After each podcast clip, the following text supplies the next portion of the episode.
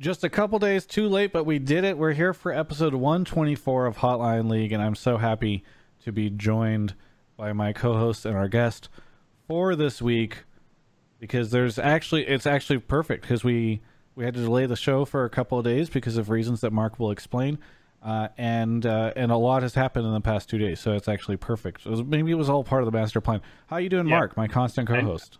I knew all this information was coming out today, so I um, made sure to delay the start of the show.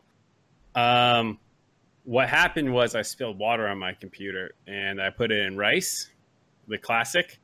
And two days later, it's you know it's chugging along just fine. No no ill effects, and uh, that's why it's on Wednesday instead of Monday. It's true. I so I got a message from Mark on Monday. I messaged him on Monday, and I was like, I don't know who we should have on this uh, this today. Do you have any ideas? Uh, because it was Memorial Day weekend, and I uh, maybe should have done a better job of booking guests. Anyway, and Mark was like, I don't. My computer's not working. I was like, what? That doesn't sound like the Alienware technology I know. And he's like, might be water damage. And I was like, okay, okay. So uh, he's like, yeah. I was like, okay, well, I can loan you a computer. And he's like, let's just try on on Wednesday, which I would have was a better day for me anyway. So uh, we ended up now pushing to to Wednesday, and his computer's fine. So that's the shout out to Alienware at the start of the show. Raz is here. Raz, how you doing? I'm doing all right. Um, apparently, my PC didn't have to go through the same torture his had to, so I'll I'll take that as a dub. Yeah.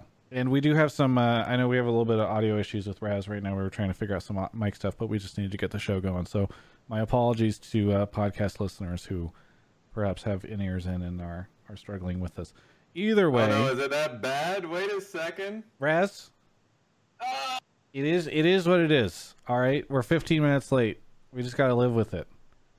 We got to live with I it. can always I can always try with my my webcam mic.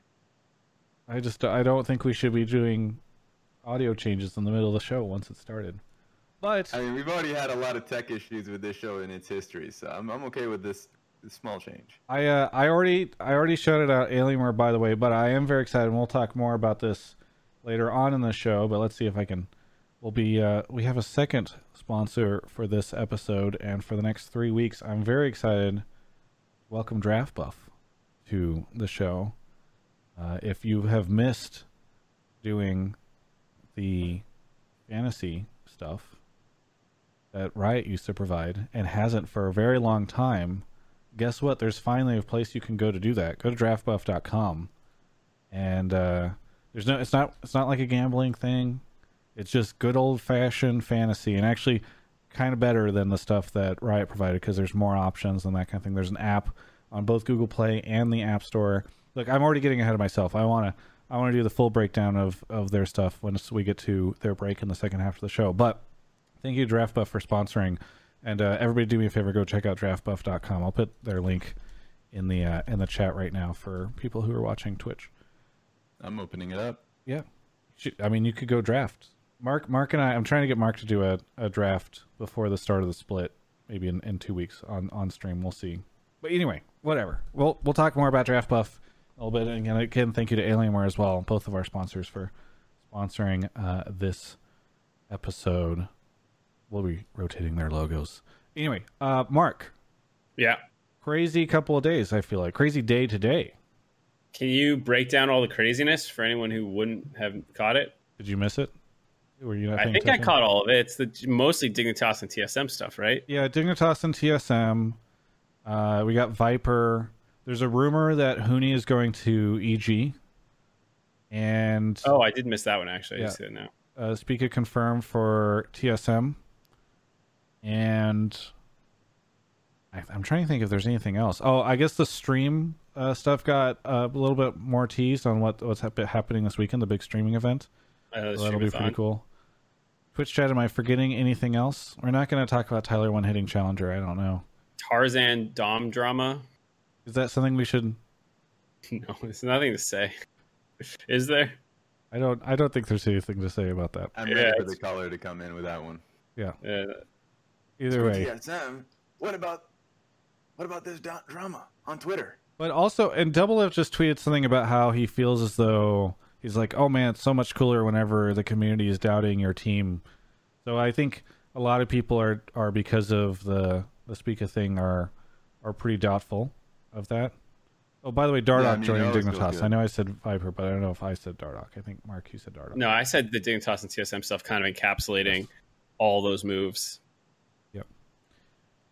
Uh, but either way, Raz, how you been? Doing all right, man. Uh, I can I can feel that sentiment with it's better to start the split with non-believers so you can. It's like a good drive, honestly. I mean, Doublelift already has an insane amount of drive after the end of that Team Liquid bit, right? And then now people obviously not looking too promised, like happy with the changes that they made. So Yeah. yeah, it's uh it's definitely an injection of dopamine. What, how have you been spending the the break? Because this is pretty long oh, downtime. crazy. Yeah, I've been crazy. I hate it. I hate it. I want to be more productive, and the worst thing about it is that you just lose, um, you lose sense of what day it is. It's Yep. always the worst part about it. And as you can see, like, I mean, it's growing back now, but I went bald because that's the only positive side of quarantine is that no one has to see your face in a while, so you can just do some experimentation. And the only opportunity I was going to have to really ex- experiment on my bald head was either in quarantine or when I was already balding. And so I'd rather see what it looks Sorry, like. why is it that you couldn't just do this under normal circumstances? well, because then you have to fucking walk around with it for Yes. three months. It's a big coin flip, and it's like, am I ugly bald? And that's you're in front of a, a close kind to a bald. thousand people right now. Yeah, but Huh? I, most of the time, I'm not leaving my house. You still and like none of these people are like right in front of me. Like I don't have to see their eyes like scan Yeah. my forehead as they talk to me, and they go, "God damn, where'd your hair go?" Yep. So I, I actually saw that tweet, Raz. Like I don't know when you put it out, like a month or two ago, Yeah. and you almost had me. Like I was like, Ashley, get the Clippers. We're doing really this. should. Honestly, though, if, if you're not doing some wild shit during quarantine, then you're missing out because soon enough, uh, you're going to be out there living a normal life and realizing, oh, no, people are going to judge me if I make the wrong It's- decision. It's it's too late now though, because like LCS starts like what June Oh, twelfth or that's a fact. That's a fact. Yeah, you're Look, right. I can't. Yeah. All right. Lord have mercy. Yeah. Oh God. Right. That's the lick mark. You should have the entire show in this, honestly. You might even get a call out of it. All right, let's talk about. Wait, oh, there was one other thing. CLG posted a back to LCS vid on their Twitter, and then I guess they deleted it. Wait, Uh, wait, what did they post? CLG did. So they're on the CLG subreddit. It says anyone else see the back to LCS summer video CLG put out of a team meeting yesterday? I think they deleted it after, not sure why. Maybe because the person dropped in and it wasn't announced beforehand, but the vid was edited, so I don't know. Ah, And then people in the comments are saying like, "Oh yeah, looks like there's no roster changes," and I guess there was a miscommunication and it was posted too early. But uh, yeah, it sounds like they're not making changes based off of, I guess, this video they accidentally posted, unless it's all part of their brilliant plan to mislead people. yes, troll the audience in uh, off-season time. No one wants that, honestly. No one Yep. wants that. Uh, by the way, somebody in Twitch chat was asking for a referral code for Draft Buff, which uh, you can use Travis Gafford. Just my name. Easy. All right. Mark, how about you? How you been this past week? Didn't we just cover that? We talked about what Raz did. No, talked we about talked about my computer. You went on a trip. Oh, it wasn't a trip. Uh, my my anniversary with my girlfriend was on Sunday, so we drove up PCH. Um, I guess it's probably a little illegal, but you know, like whatever. Like uh, all the beaches, uh, people like have social distancing stuff. So, like they weren't super crowded, but you still had to like walk pretty far with your, with all your shit, and we didn't want to do that and stuff. And so instead of doing that, we drove until there was like a parking spot and like an overhang like overlook area and then we kind of just walked out there with our chairs and set those up on a on a part of land and was looking out over the ocean it was really beautiful it was incredible um, but i don't think i was supposed to be there Hmm. um, we had wine and cheese Government, Uh, government and- it was kind of like a picnic it was great Interesting. Yeah, that- okay. Well, that was my. Tr- you, you glad I told that story? Were you, you glad you brought I'm that up? the, now? the the Yeah, we're reporting to the illegality of it now. is something I was surprised that you you, you brought up. Oh, I'm not gonna hide it. I don't think you, I'm not saying people go drive up PCH and like hope the cops don't see you fucking hauling your lawn chairs out into a random stretch of cliff. Not not good advice. Do do as I say, not as I do. Let's get into the show. Uh, and because we're we're late, maybe we just go straight into calls. Mark, do you want to explain how the we haven't done like the call explanation in a bit. We're doing this on a Wednesday instead of a Monday, so maybe we Maybe there's some new faces here. If it's Yeah. your first time, this is a live call and show. I'm spamming Twitch chat with V's and supposed to be the Discord. Uh, go ahead and join up. When you get there, you're going to go and join one of the voice channels, Pleb Calls or Pleb Calls 2. You're going to hang out there. You can mute yourself because you're going to post your topics and your takes into the text channel above called Pleb Topics. Uh, if I like what you're saying, if I'm interested in what you, what you want to talk about, I'll pull you from that Pleb Calls voice channel down into the waiting room where you will hang out until it's your turn. When it is your turn, I'll do a quick mic check with you to make sure everything's working, and then I'll go and uh, pull you into the on air room to talk with us about whatever it is you want to talk about. you have any honey? You're going to eat during the show, dude? You have all day. There's t- a two hour window. Look at him. I did another show right before this. Eat during that show. No one cares about that Did you hear show. Kobe What's yell up? hi, Mark? Oh, hey, Kobe. Yeah, yeah, he's very excited to see you guys. Hi, mark, but no high res. Feels bad, man. He just said hi, Raz, at the end. You didn't hear him? I him? didn't hear that. I Yeah, didn't my, hear it didn't. That's why he came back and yelled it again. I'm gonna Ah, get a we go. caller. Much love. Okay, Mark's off to grab a caller. Uh, I want to give some shout outs to Red Rain, Final Fantasy 14. I, I shouted out a ton of people before the show, but just in case. Uh, Hill, Ronald and Ho, Gloaters. Uh, Jeffy gifted 10 subs, very generous. I don't know why everybody's been so generous with the gifting, but I appreciate Oh. it. Ryan Source 33 and Fenron Jenkins gifted another five. We have a call, I've been informed. We got Dr. Manhattan returning the show. Dr. Manhattan, you still in DC? Uh, yes, I am. Nice. How how are you doing in DC? Uh, not too bad. It's um, it's been okay over here. It's been been okay. Nice. Well, welcome to the show. Uh, what do you want to talk about on the show? This is something I kind of wanted to talk about during the uh the TSM Dardoch Lena episode, but I think I wanted to wait till it cooled down a bit more. Um, so then we can just kind of take a better look at it. But I think that Dardoch landing on Dig was pretty much objectively the only good place he could land on as a player. Why do you say that? I probably agree, and I'd like to hear your reasoning.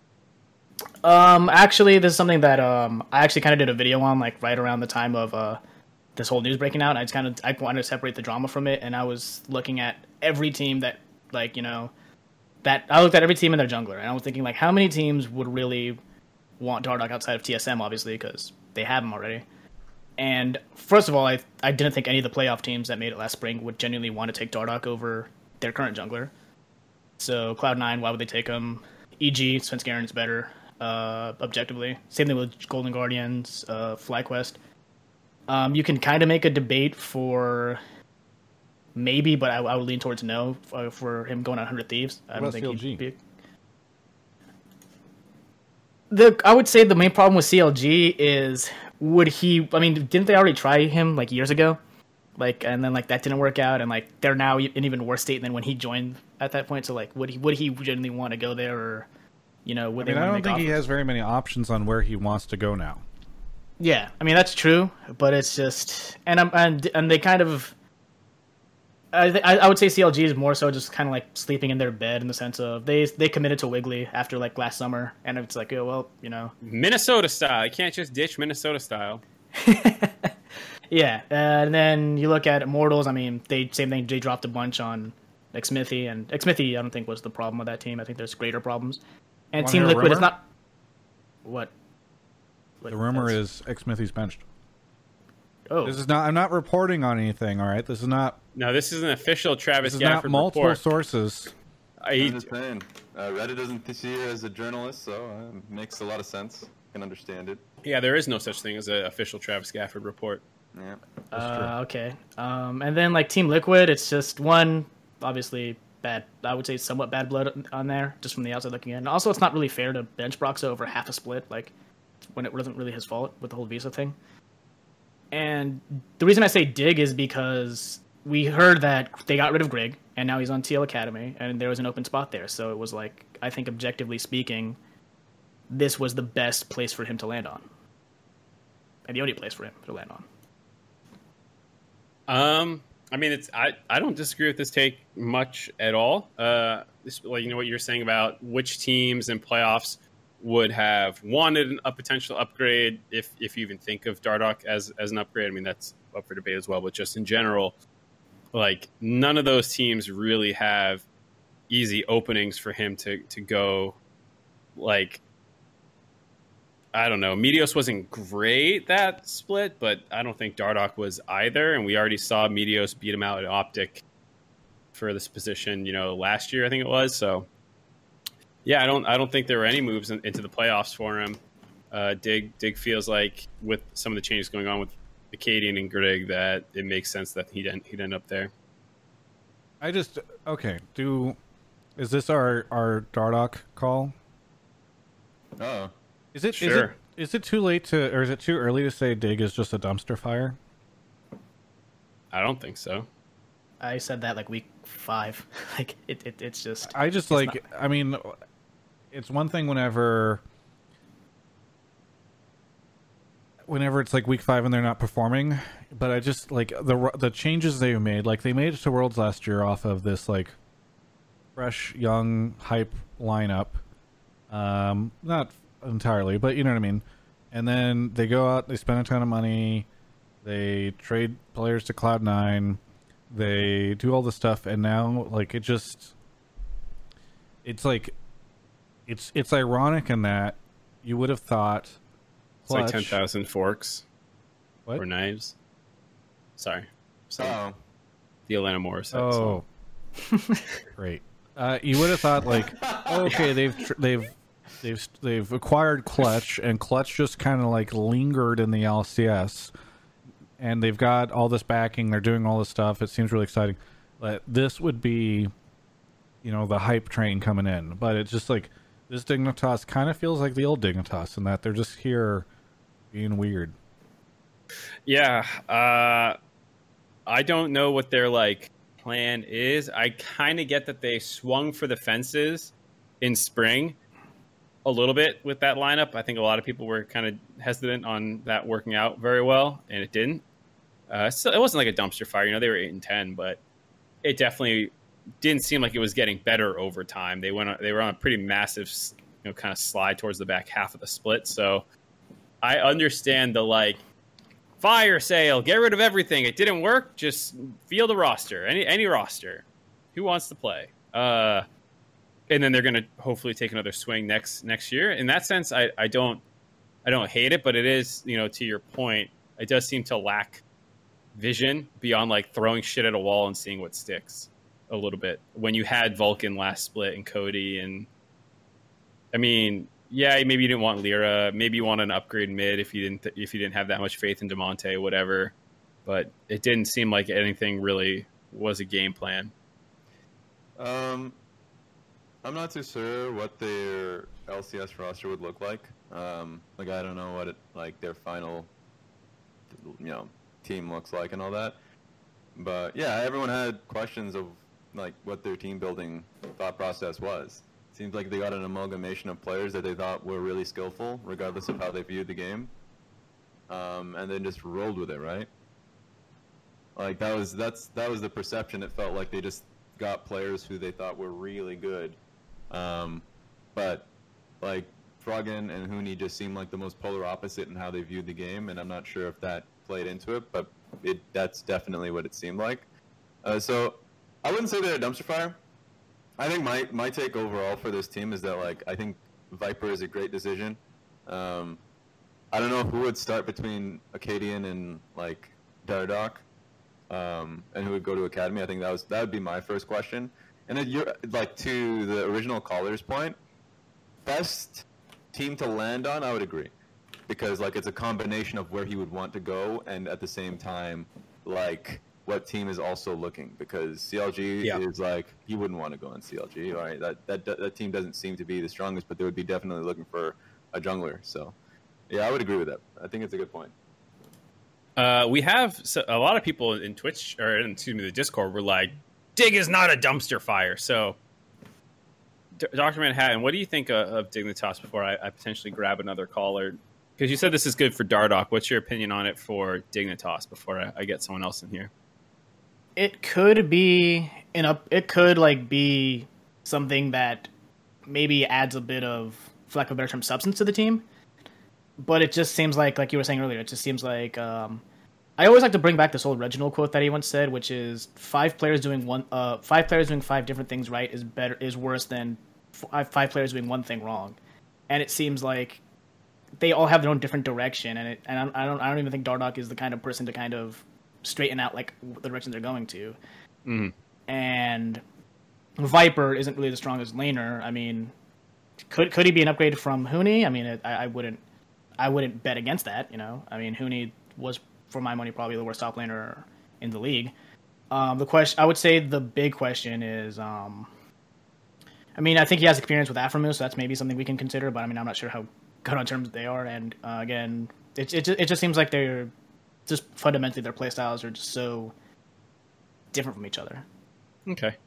So you- you're more on the negative side. We'll have a, a positive caller coming next, Travis. And do we have any Ooh, other there we go. Dardoch calls? You think?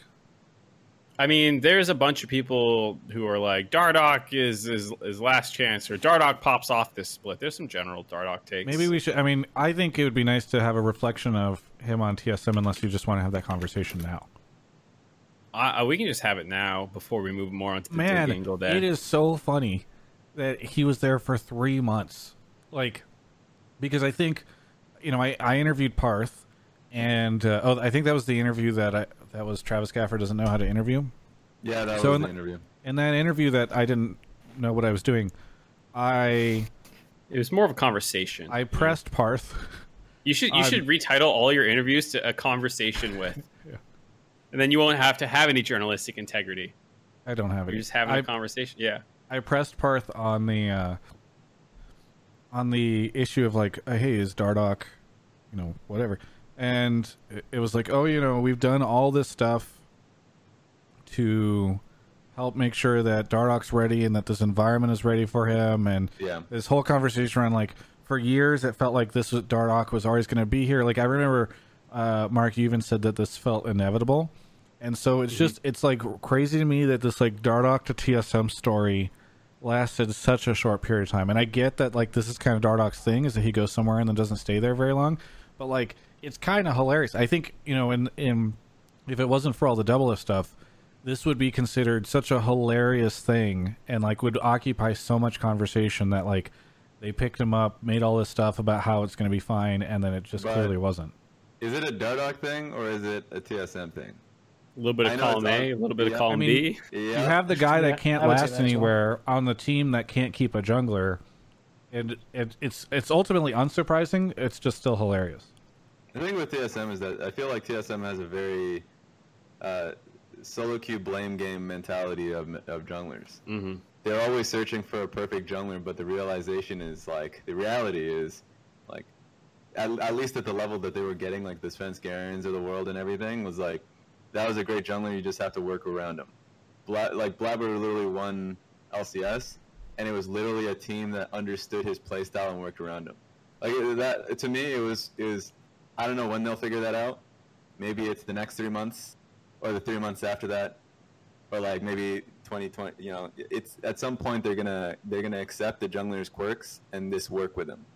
Yeah, I think uh, the other thing that was interesting was Dardoch's quirks and who he was. Like he, I think a lot of the Dar- Dardoch to TSM, like dreaming and fantas- fantasization, fan- fantasization, fantasizing that happened was like more old Dardoch, like 2016, 2017, even a bit of 2018 Dardoch. But 2019 Dardoch was not really on the grid. Like he he he couldn't win his spot over Meteos. He had some great games, but he was pretty hit or miss. And then like he when he played in academy in summer, whether it was due to motivation loss or not working well with his teammates or whatever, he he wasn't super impressive in academy.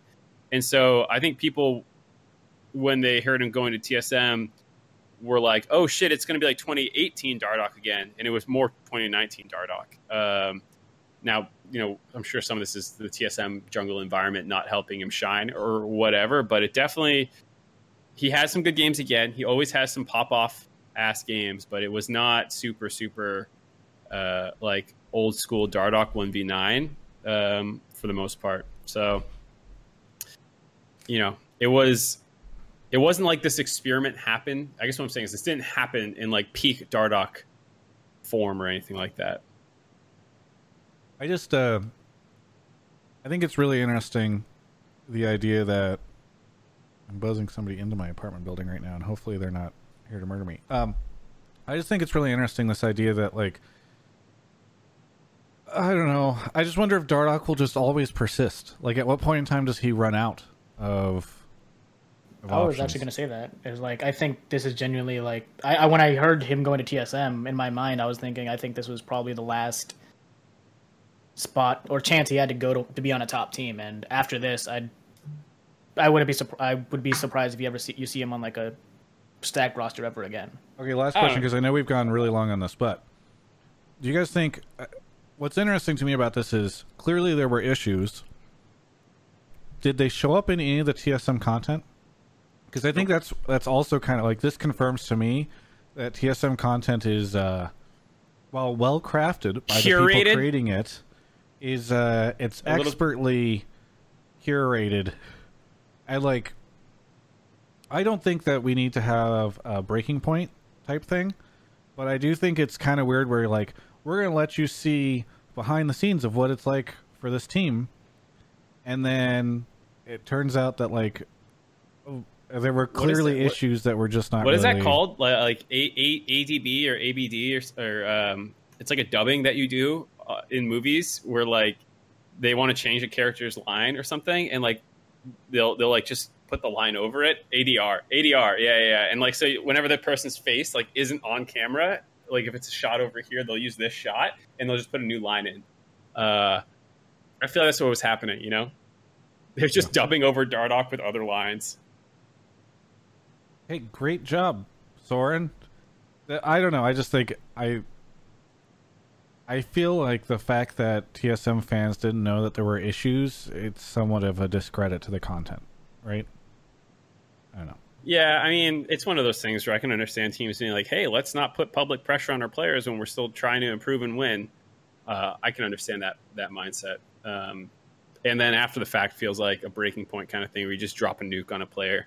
So Yeah, it's definitely night and day of old TSM content that kind of felt like more of a reality television uh, Yeah. vibe. Um, and I mean that's good for the players. So, but it, it's terrible for trying to figure out what the hell happened. it's like, Yeah. it's like, what are you it's- watching at that point in time, right? Like, what are these interviews if people are not saying what's actually going on? I don't know.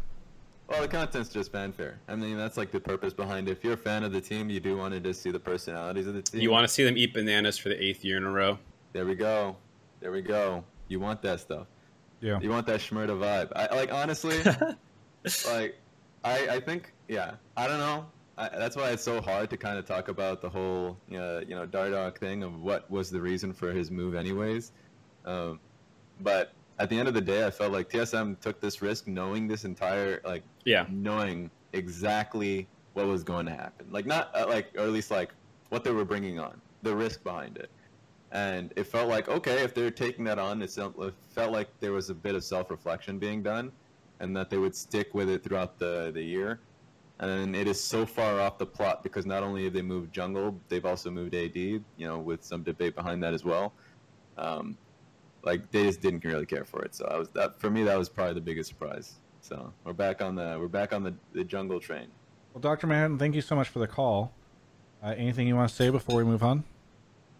No, um, thank you guys for having me here once again. Uh, actually, funny enough, drinking a Game Fuel right now, so shout out to Game Fuel if that's even a possibility still. Yes. I mean, I, they don't sponsor me, but I think This is like I think they sent me some because I got a. They said they were going to send me some, and I got a box, but it wasn't marked or like anything. It was just from Amazon, so I don't know if they just like ordered. But either way, shout out to GameFuel. They don't sponsor me, but I hope someday they will.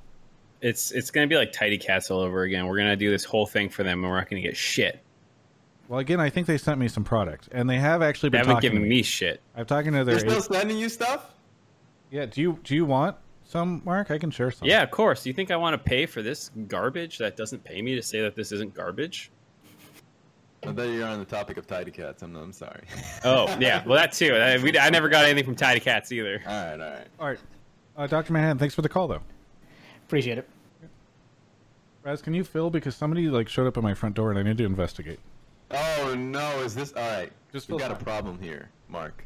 I shouldn't get the next caller then. Go and get the next caller. Raz. no, is no, gonna get fill the next caller because I'm about to talk about a story of what could happen as Travis walks out, opens the, the door at gunpoint. Oh no, Travis, the hell are you gonna do now? You have a show that you're supposed to do. We're back. You gotta what? We're back with a caller. Ghost Han coming in. I don't know what you were saying. So, I was about to make Travis a hero. I'm sorry. I apologize. I'm just gonna have to continue this at a later date. you can just put it on Twitter, All right, all right. whatever this fan fiction is. Okay. Uh, Ghost Han, where are you calling from? I'm calling from uh, New York City. New York. Hey. Yeah. When Travis It was ask, just- it was "How's just a box York?" for Kobe. Mark, Well, he the last two times I've been on this show, he has asked me, "How's New York doing?" And I'm always like, not well. as well as it. Well, right now actually we're improving a lot, Ah, but okay. um, Hey, Ghost uh, Town is here. still not well. Hello. Hey, we're already doing all this. You can We're stop. doing it for you. You don't have. Ghost Dude, Town, actually what do you better want to talk about you on the show? Um, I am here to talk about how Dignitas is not going to be a dumpster fire, and how they have a lot of talent and they have a lot of versatility in their roster, and I do actually think that they have a vision moving forward. Do we do? Do you think they had a vision before? Um, Uh, also, do well, we know what uh, their finalized starting lineup is? No, and I They're- think that's the best part. Akaadian had a, a part in his stream where he said that they are doing tryouts essentially for trying to find the best five players this week or next week or week. I don't know. Yeah. And that type of thing, I think, is the best part about the whole Dig situation because their academy roster and their main roster has a lot of versatility. Like Dardoch and Akaadian fighting for a spot, Lourlo and Viper fighting for a spot, Damonte and Froggen less so fighting for a spot, and Johnsun and Phoenix less so. But also then we have Afro and Ole. So I, I, I do I, I do think that Dignitas has a lot of room to experiment, especially now that they've been unshackled from the Huni scenario after Huni basically I I'm just gonna say scam them because like he did not perform well at all last split. I don't know if you scammed them. That's a pretty big citation needed, but um, I hmm, okay.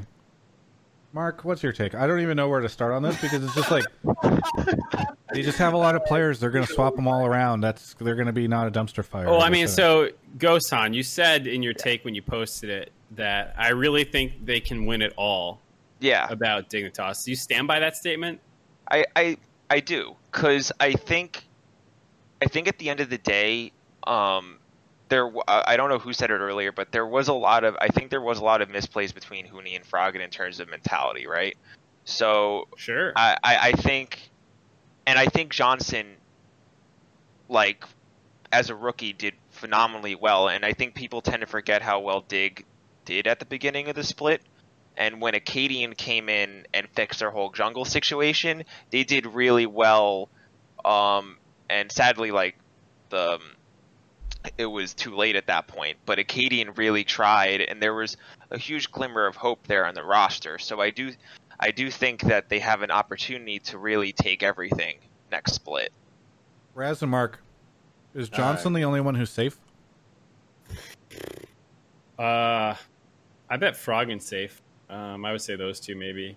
Um, Ole can come up now from Academy if they want to use him instead of Afro. Uh, but I don't. I don't know if that's necessarily a huge upgrade or anything like that. Phoenix Um, is a good AB, but I mean, really depends on what they're doing, and I have no Yeah. idea. And also, like the idea of the versatility part. I mean, like, uh, when is the split starting? In about like two weeks or something. Yeah. So like, that's it's summer split too. That actually matters. If this was a, a spring split where you're kind of doing the whole chain, you know, everyone's changing places in spring. I'm like, okay, cool, that's fine. Like, the long year ahead of you. so just just try out anything, man. Even just roll out any comp you want, right? Uh, figure out your team identity. Uh, I think um, Yeah, I, I think Dig has like they all have great players. I mean, they have good players on their team, and if to the point about um, an improvement, like yeah, I think uh, the team building was an issue in Spring Split, and it seems like bringing in Viper and maybe using uh, well bringing in viper as an idea is already great. I like the idea of using viper. I think giving a person a second chance while putting fire behind him with Lourlo is i think is the right idea. Um, i just hope that they have the you know they're on an actual path. Because the dangerous thing is that anyone can be interchangeable and so they do that whole thing throughout the split and then guess what? They're just bad because well yeah because they could just they could just TSM jungle themselves at that, at that point, right? No, TSM actually waits a split. TSM, like they TSM, give him, yeah, they give him time on stage for a little bit. You know what I mean? Uh, ex- mm. So I, I, think we'll see what it ends up turning into. I'm not a huge pessimist because I want to see what it what it looks I'm like. A, yeah, that's where I'm at. I, i will be the I, huge pessimist. Go for it. I need to hear it. All right. So you said that you know they got some great players or good players. I mean, let's be honest. They don't have probably a single top five player in any position in the league currently. I wouldn't I wouldn't say that. They they don't have a single one in the top five. They're, and like yeah, they could develop synergy. I could see this roster actually being better than their previous roster, um, in terms of you know number of wins or something. Johnsun top five. Yeah, yeah. Johnsun, I, Johnsun could be well. He was okay. I mean, I okay. Cody, Zven, Doublelift will be better. Uh, let me think. Who else? it wasn't the stack. You think he's better than Turtle? Kobbe? No, Kobbe will be better. Turtle will be better. Bang's better. Yep. Like he's he's behind a bunch of people probably. Kobbe's not in the lead right now, but far, I mean, how like, far yeah. are those gaps between the players? Last though he was behind Kobbe. Um, I mean, it's not huge, but my point is like they don't have a like they don't have a stud. They don't have a like Froggen is your closest thing to like uh, we're gonna play around this guy player. I think Dig as a franchise is definitely trying to build Johnsun to be that stud. Yeah, you can you can want you can to. do that, but that doesn't necessarily mean yeah. Yeah. Yeah. So like, he was not top five last split. I don't think he's gonna be top five this split. Uh, I don't see how this is going to be a great l- l- roster. I don't know what their play style is, and like I said, I agree that there were some synergy problems last last time, but like that, just because you get rid of a friction point doesn't mean it's suddenly like it gets replaced by something better. They also just have a ton of players who I think have been problematic, right? Like who who on that team do you look at and you go like, oh, that's a player who's like really shown up on a different team they were these, on before. These guys don't have any that's problems, really. Viper has Fro- one. Froggen, right? Froggen hasn't has made playoffs once and hasn't won a best of five in the last five years. Wow. Yeah, okay, I did not. okay. Know, I did not know. I did not know that stat. people, people hype Froggen up a Yeah, lot, like, and yeah. and like, And then like Viper can play one champion. Dardoch is totally hit or miss. Akaadian's pretty much the same way. You know, Afro hasn't been the stud support since CLG and, and maybe a bit of Hundred Thieves as well. He has like the moments still, but he also sometimes does terribly. Johnsun is is a good mechanical player who has a lot of future potential, but it's it's not there right now. So like the other thing is like, I I hate it when people call in and talk about like, oh, this team has a lot of hunger. But maybe it's okay to say I'm not sure if this team has a lot of hunger. you know what I mean? Like, Oh, and that's oh, what kind of how I feel about the Dig team, where I just don't look at that and be like, now there's five people really hungry to go to Worlds and really show up. You know what I mean? Like, it feels as though a lot of those players have stuff to prove Yep. and have maybe for a while and haven't been able to. So I'm not going to come out here and say like, "Oh, these guys are all washed, they're terrible or whatever." But it's like like Froggen is a great example where we've criticized Froggen on this show. Not every show criticizes him for some reason, but uh, we've criticized him on this show and said he has a lot to prove for like years now. And I like I know Froggen from back in the CLG EU days whenever that guy would just grind League of Legends and would just dominate his opponents and he has shown some really great games before, but I don't think that there's been a split recently where it's like, man, Froggen just really turned it on, right? And I th- and that's how I feel with so many Well, of those players, right? So And, like, did that turn the pressure on to Damonte to just replace him then? Mm, so I'll start off by saying I actually think Froggen's playing well. Like I don't think. So so are- let me but before you get get into Okay, that, let me just say it, go for it. my criticism of Froggen is never about him not being like a good player. It's just that like I, the, I have to th- keep in mind who I'm arguing against, and it's like people who believe he's a top three mid laner in the league right now, and Yeah. that's what I'm arguing against. Is he's not. That's that's my only point. Not that he's not good or anything, because I don't think you have to be top three to be good. But I'm just Mhm. saying like he's not. He's not a top three mid laner, so you can't rely on him necessarily to beat the majority of the competition that he's going to play against, and therefore be this consistent win condition. Quite like you can maybe do that with with Nisqy, um, or even Jizuke sometimes, and, and some other options. So that that's all I'm saying. So I want to actually kind of counter the point that um, Travis made about like hunger, just because whenever you have a team that is picking up players that, of course, had former glory, like not even like far past. I'm not talking about Froggen actually, uh, because Froggen I think is still playing well. It's more of an issue, a question about like Viper, who has been a top three top laner previously in the LCS, right? So he's had that glory and has only really fallen off like last split. Like I think that's literally it, where people didn't regard him as a strong top laner, um, and people have bad splits, and you know get humbled. I do think that coming back in, do I have faith that he'll come back as a top five top laner? Yeah, I do, for sure I do, because I, I believe that skill is not something that you lose necessarily, and if you do, because of whatever like whatever distra- distractions come, you can regain that. Um, so I do think that Viper for sure can. Akaadian or Dardoch, I mean, that's always a big question mark, but like these are players that I think that can be there. It's only a question of like, once again, team building, direction, all of these things that I feel as though was a missed uh, point in Spring Split. Um, But it's not just But- like Viper because people say people use Lourlo as an example of like, oh, they've got Lourlo, right? Who can put pressure on Viper. Can he? Like I I think to I'm just addressing the caller's point, which is like, wow, look at all the different players that they have that they can access. And I'm saying if you look at a lot of those players, like yes, like you've got a Johnsun who looks fantastic. It's a weird way to say that sentence. You've got other players that look great, um, but it's it's or look like they have a lot of potential. It's just like I don't look at that and go, oh, this is all gonna come to, together in like this great way. I do think, by the way, that here's my prediction for Dignitas because this is Here like they're the exact team that does this type of thing all right. they will have a large win streak at some point in time, and people will go. And I think I pre- I might have predicted this. I don't know if I did it on Hotline, but I definitely did it somewhere. Uh, they will have some big win streak, and people will be like, "Wow, look at them! Look, this team's doing great." And then at some point in time, they're going to have some big drop off. And what do you want? what? Honey? Okay. Oh, now you want Hey the hey. Kobe This is a real Kobe Kobe, here. what do you think of Dignitas now? Now that they have Dardoch, Just and Viper, Dardoch, Viper, no more. Lourlo, I Akaadian. I I think it's this. very suspicious that they're just picking up all the old TSM junglers that have already left TSM in the same order. Something's something's going on here. Do you think uh, you think they make playoffs? Conspiracy theory? Oh, he didn't go. I don't know what he just did, but uh, The, the trick here is that most of the LCS just have former uh, TSM junglers. So uh, Yeah. that's, that's the reality. Once Yeah. again, uh, the solo queue blame game of junglers is a thing here.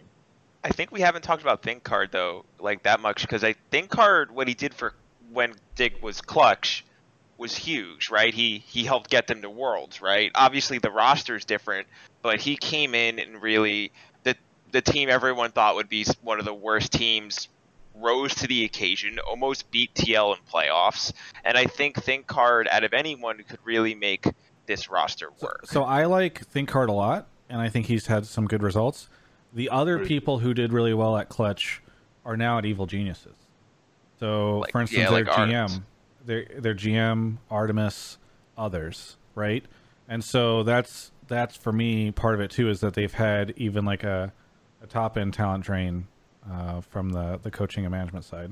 Yeah, and I think Thinkcard can be good, but I just can't see. I don't think this roster is better than than Dig was, or excuse me, Clutch was. Um, but who knows? Maybe we're wrong. Like I said, I don't think this team. When I said dumpster fire before, I was more talking about like the the like plan, like the two year plan, looked like a dumpster fire where you sell Yeah. off all your your young talent, bring in big names that don't work out, and then you get rid of the big names you just signed. More Yeah. so than that, that this roster is guaranteed to be a dumpster fire. I'm not pegging them for tenth place. I'm not saying they can't make playoffs. I could. I mean, they barely didn't make it behind Golden Guardians this split, and I you can only see need like to I get said, eighth. yeah, to make it in I, I could see them making playoffs. My point is just like there's no way they're winning the split. There's no way they're contesting uh, for that, and I don't think there's any way they're contesting. For I think Worlds negative Oh, win loss ratio at the end of summer split. I get they get to nine and nine, maybe. I don't know. Maybe this team like we're gonna go seven and eleven again. Maybe maybe they'll have a positive if they or neutral if they well I can't be neutral, but maybe they'll have a positive if they uh they win a tiebreaker or something. Yeah, I don't know. I don't think Immortals will get eight again either. You know, like there's a bunch of those things too. I think. Yeah, I think when people are talking train wreck, they're usually talking about like, like decision making process behind the scenes rather than the team that's currently performing. Unless if they're literally That's a expecting good them to be a, a top three or top four team, then yeah, it's t- catastrophic. It's So, like- Ton, have we shaken your confidence? there you go. Ghost, I Ghost would, I, I would, I would say a li- a little bit. You have shaken my confidence, but I think that's the magic of LCS in general, where You never know. un- you never, yeah, exactly. You never know. And I personally would rather be blindly optimistic for this team, or just optimistic for this team, because it's it's it would be great to see all these players do well, and I do really want that good Akaadian story. I want that good Dardoch story, even though we really can't have both. I want that good Viper story. Like I think that all these players do deserve that time, especially the ones that have been waiting and grinding and like their skill level's still there, right? So I do I- think they've they've definitely picked up the there. players, like the veteran players that people liked, you know, and want to see do well. Like they've got Froggen and aphromoo and players like that, where people are like, "Oh, come on, like they should be able to do this." Damonte. So I definitely think that they're the team for dreamers. The other, um, I just I don't know. And by the way, you mentioned it's LCS. You never know. What the hell, LCS is the same thing. Guess what I'm we're gonna to do for Worlds? Team Team We're Liquid did terribly teams- last split, and Yeah, no what do you mean it's the expected same that. thing? C9 won for the first time in six years. Yeah, and they made it to final. Like you, it's like, for Worlds. We'll send uh, two teams from the pool of TSM. TSM C9, hasn't made a finals TL. in, in four in three splits. Yeah, They did last Golden Golden year. Guardian Yeah. Golden Guardians made playoffs Yeah. when everyone said they were a tenth place team. Yeah, what do you mean the same thing happens every year? We'll I send, said they were 10th We'll place team. send They- Yes, uh, finals. Always has like C9 TL or. TSM in it. We'll Oh, send two finals teams. last split had FlyQuest. Can I can fair, I finish? got rid of Can I finish? Jesus, Come on, what? you you you always have We did well with them. TSM, C9, or TL in the finals. Oftentimes, two of the three. We will send to Worlds this year if Worlds happens. Two of them will be C9, TSM, or TL. Dude, this is Uh, like fucking we'll palm reading where you're just saying thing. general things that, of course, are going to be true. Like, at some point, this line on your hand says you're going to die. Holy shit, how'd you know? I, that's not true at all. That's Death what you're- is an that's- inevitability. You're suggesting T- that, and yeah, you're and they saying not doing the- well at Worlds isn't an. You're saying that us sending two of three teams consistently to Worlds every single year is as inevitable as death, and then you're telling me that I'm not that the LCS is not consistent in its results.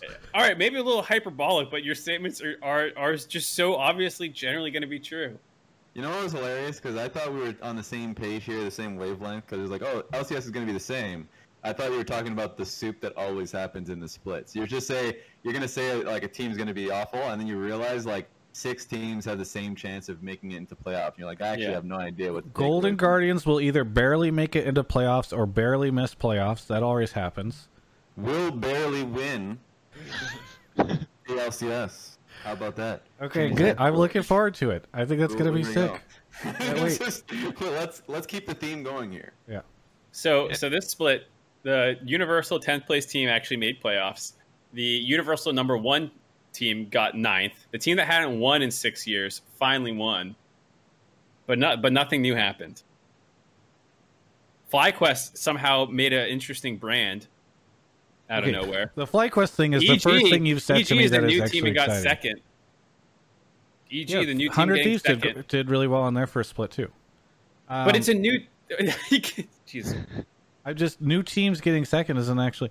Anyway, and they didn't. Is what- Dignitas the other new team, or were They they didn't get- new because they're Dignitas? they're not. Dignitas has always been Dignitas. Okay. Ghost Han, thank you for the call. We, Yeah, we're, we're being really slow on these. I, I don't know why, but I appreciate the call. It's a Oh, slow week, no honestly. All things. Considered. All right, we're gonna You take a just quick. fucking booted him.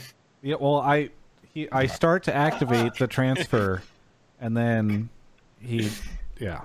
Any Brutal. final words is old Travis. New Travis is get the hell out of my show. I've had enough Fine. of your shit. I'll bring him it. back. He's still here. Oh, he's still talking. He's still talking. Ghost Han. do you What? have- What the sorry, hell? sorry, Ghost Han. For some reason, there was a connection issue. Do you have any anything that you want to say here at the end? Um, stay safe, and um, I, I really hope you get that mountain. You kicked him out again, Travis? I didn't kick him. You kicked him. Oh I know. The decorum. Ghost Han, finish your thing, Mark. Mark, I've now realized who kicked you the first time. It was no, Mark. that 'cause was he, you the first he time, kicked dude. you the on. second time. We love you. Oh, okay. All right. Stay safe. I hope you get a Mountain Dew sponsorship. Banish me forever now. Thank you. No, that's what shit talk Travis. Permaband. Let's take a quick ad break. Let's all calm down. We need to take a quick res- reset. Talk about Alienware. This past week, Mark spilled liquid. I assume it was water. Was it water? Yeah, water? it's water. On his. I don't think you're supposed to show that, uh, Raz. I know what you're talking about. On Come his. advertisement break. Go. You're not supposed to show your badge on on stream. It's an old one. It's from 2016. Okay. Yeah. It's probably fine then. Also, there's no badges being used. Anyway, we're in an ad break. Everyone, please get it together. Uh, this week, Mark spilled water on his Alienware computer, but you might notice he's still doing great. And that's because of how great Alienware computers are built. Now, I'm not saying they are water resistant at all. Please do not spill water on your computer and then take your issue with me. I'm just saying it's pretty remarkable that uh, that everything worked out okay. I've got an Alienware PC behind me right now, actually, and one in front of me. And they actually just announced a bunch of new uh, stuff, updates to their uh, systems, their t- uh, tower systems, the Auroras, as well as both their laptop lines, the M15, M17, and Area 51M. You can go check that out over at alienware.com slash Travis and use Travis10 off to save 10%. And uh, I really appreciate uh, that so many people have done this. Actually, we're, we're working, this is, well, we're going to pull the veil back, but I have a meeting tomorrow with Alienware where we're going to be discussing, you know, like, let's take a look at the first quarter of this, uh, the sponsorship and because their quarter starts in, in, in February, and you know it's kind of spooky, right? Because with all the big changes happening around the world, you know, you you know what's what's the numbers going to look like, what's the engagement going to look like, but uh, I can tell you the numbers look great, and I feel really confident going into tomorrow's meeting, and that's because you guys have done such a great job of supporting us, engaging with uh, their brand on social media whenever I, I tweet about them and stuff. So either way, I just uh, deeply, deeply want to thank everyone uh, for their involvement in, in doing that. And I've got a ton of tweets, by the way, that I get to show them of people tweeting at me and at Alienware saying they bought this new Alienware system. Again, at alienware.com slash Travis. I'll put that link in the uh, in the chat right now, and there's it's also in the video description if you're watching on YouTube. Be sure to use Travis 10 off whenever you buy one of their new systems over there. Thanks so much to Alienware for sponsoring the show. All right, Thank you. on to the next caller. All righty. Catching up on some subs, by the way. Thank you, Quantum Monk, for 22 months. Rico Suave for 25. Ronky Dong. Uh, Fenron Jenkins, who, who's been around for 28 months. Thank you. Poller the Baller. Great name.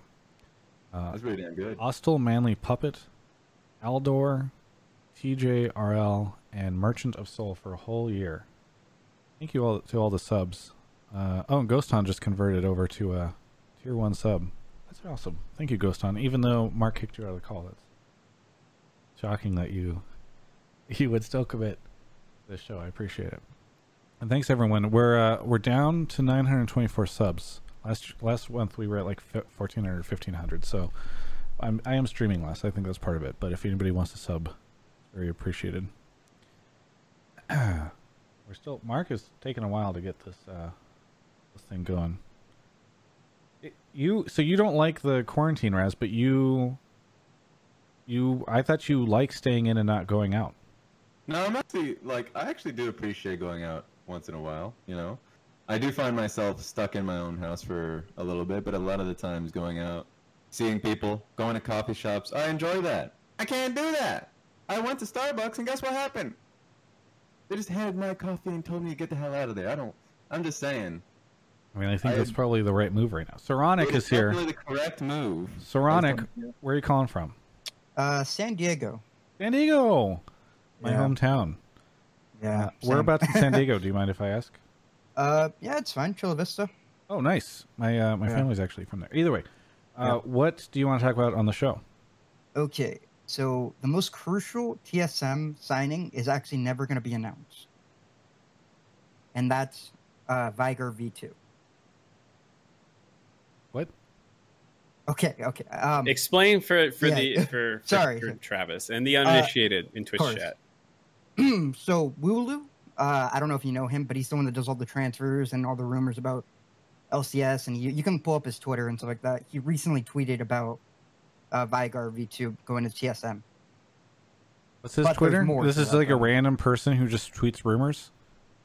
An He's anonymous actually Twitter pretty account. correct. He's actually pretty correct on a lot of his things, but yeah, you can. Oh, I thought you you had a. I thought this was a more uh, significant source when you said this. There's more though. He's Veigar V2 is fo- is getting followed and being followed by a lot of people on TSM, even their sports psychologists. Like that's usually it's usually players that usually meme around thing.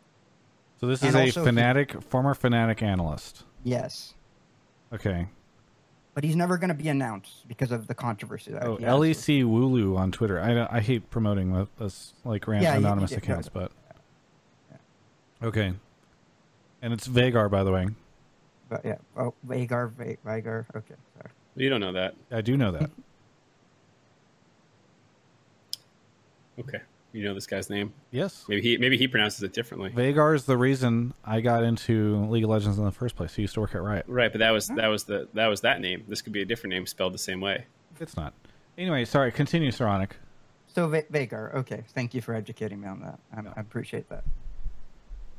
But anyways, he actually he made Karthus funnel, and also he did Yuumi Garen bot for Fnatic. Like he came up with those creative strategies. Yeah, he's a he's a high he's been a high rated player for a long time. Very controversial, um, which is why if he did get hired by TSM, they probably would never announce it. Yeah, TSM doesn't have to announce their coaching staff if he's not a head coach. I believe, right? There's no rule or something like that. No, yeah, but if he's uh, not an need a- official team member, then he's not listed on any Riot Yeah. documentation or anything like that. So it's fine. Anyway, continue. So that's basically all. I think that's going to be the biggest signing that TSM's actually going to, and we'll see that improve in the actual games, in my opinion, for that. Okay. Uh, so I Um, was unfamiliar with this person, Mark. I don't know if you have any thoughts. I think the the thing is, I don't know how influential it'll be because the problems that TSM faces don't feel, you know, necessarily strategic to me. Uh, that though that is one of them. Um, and this is someone who I think would be coming in, like you're saying, with interesting strategies and stuff, but probably not having a large influence on day to day practice and personalities and clashing and those kinds of things. And so this is one of those pickups for me where like I wanted if I'm looking at a TSM coaching staff hiring of some kind that was going to get me excited, I would want like holy shit they got coma or they got Yeah. you know person with really nice insane pedigree to help get this team all on the same page. Um, I don't know if, if Raz has a different feeling on the TSM, like what you would want to see out of TSM coaching to feel better. Mm, I mean, I I'm the type of person. If we're just talking about coaching staff, like I think um, it's kind of weird. Like I think Peter, the you know coach in Spring Split, um, is really good. Like I've heard a lot of great things from him from previous players that's been underneath him. Like I actually like many conversations that I've had with him. He's always been a bright person. I think a lot of the times the weirdest thing is I know I already talked about the jungle in TSM, but like coaching staff is also just on the same fucking pedestal where the community will rail someone when they lose a game and just say, "Look at the draft," because they have no idea how to, you know, break down the game on any level. So they'll just talk about what's the most obvious thing is that they lost because X pick went through or something. Um, and so like a lot of the criticism towards Peter from the community has just been around that. Um, so from from the perspective of like from coaching staff, I just think Peter for me is like the best coach for the job from my understanding and my experiences. Um, so if we're talking about like the question that came in is like, or at least the point that came in was, um, Veigar V two is the most influential thing. Uh, no, it's it's it's literally Doublelift, but I mean, Fair enough with that one. Yeah. But like, um, if we're just talking about coaching, I, I don't I don't know what happens internally in TSM, but it just never feels as though the coaches or whatever that comes through, like I guess Zikz was another one, usually gets any time of day. They are they're also on that three month time limit, so um, yeah, we'll see. I mean, if they come out with something new, then for sure, I guess we'll know where it comes from. Maybe. Well, So yeah, I yeah, I guess it's it's a difficult topic to talk about since we don't really know if it's Yeah, it's a tough one. well, so that's why I was. I was trying to less specifically broaden it out from the the specific hire to thoughts on TSM coaching staff and what would make you excited and or would nothing make you excited because to Raz's point, he didn't have a huge issue with TSM's coaching to begin with. I just I would want you know, I always get excited when I hear like for instance when Zikz was the coach, right? I was excited. Like it felt as though there was control being handed to um, you know, someone who had a wealth of experience in the game and you knew that they had full faith in uh, you know, a coaching figure. And then the reality was that they didn't. And then like so if that's the case and it feels like it's the same thing, I don't know, with uh, Peter, who knows? Like how am I? I don't. I'm never gonna be excited if the system or the like the the internal thought process on these changes don't change. So I can I continue to think that the players are just going to coach themselves with people facilitating that conversation. Mm. So a strategic coach maybe helping them, maybe Uh, coach themselves. I mean, I think them if this guy's getting hired, he's probably more of an analyst than Yeah. Like he's just providing data or insights or whatever. But like ultimately, I think I don't know. yeah. Okay. That's fair. Thanks so much, You got- Saronic. A short, short and easy call, but uh, I appreciate it.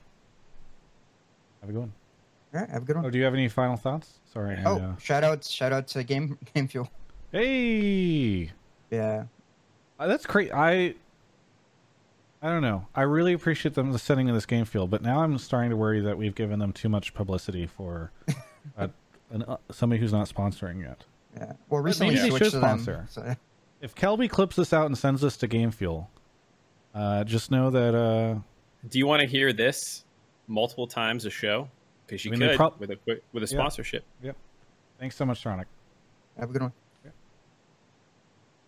just send them invoices. yes, yeah.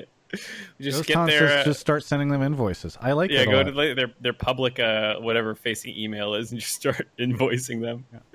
Turtlebite, thank you for the Prime. Nihilist Gamer, thank you for the 21 months. Overture 12 2112. I think I already said that, but I forget.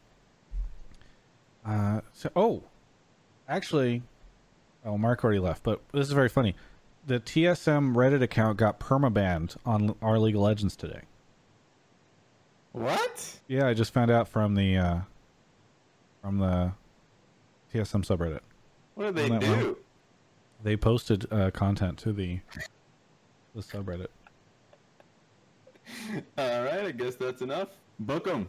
Send them home. Into jail you go. Content for us not allowed. Says so their social media person said so the reason for this was due to spam. The our league of legends mods want accounts to have four posts for every 25 comments. I was aware that we were in the limits. However i didn't realize they looked at your account across all of reddit.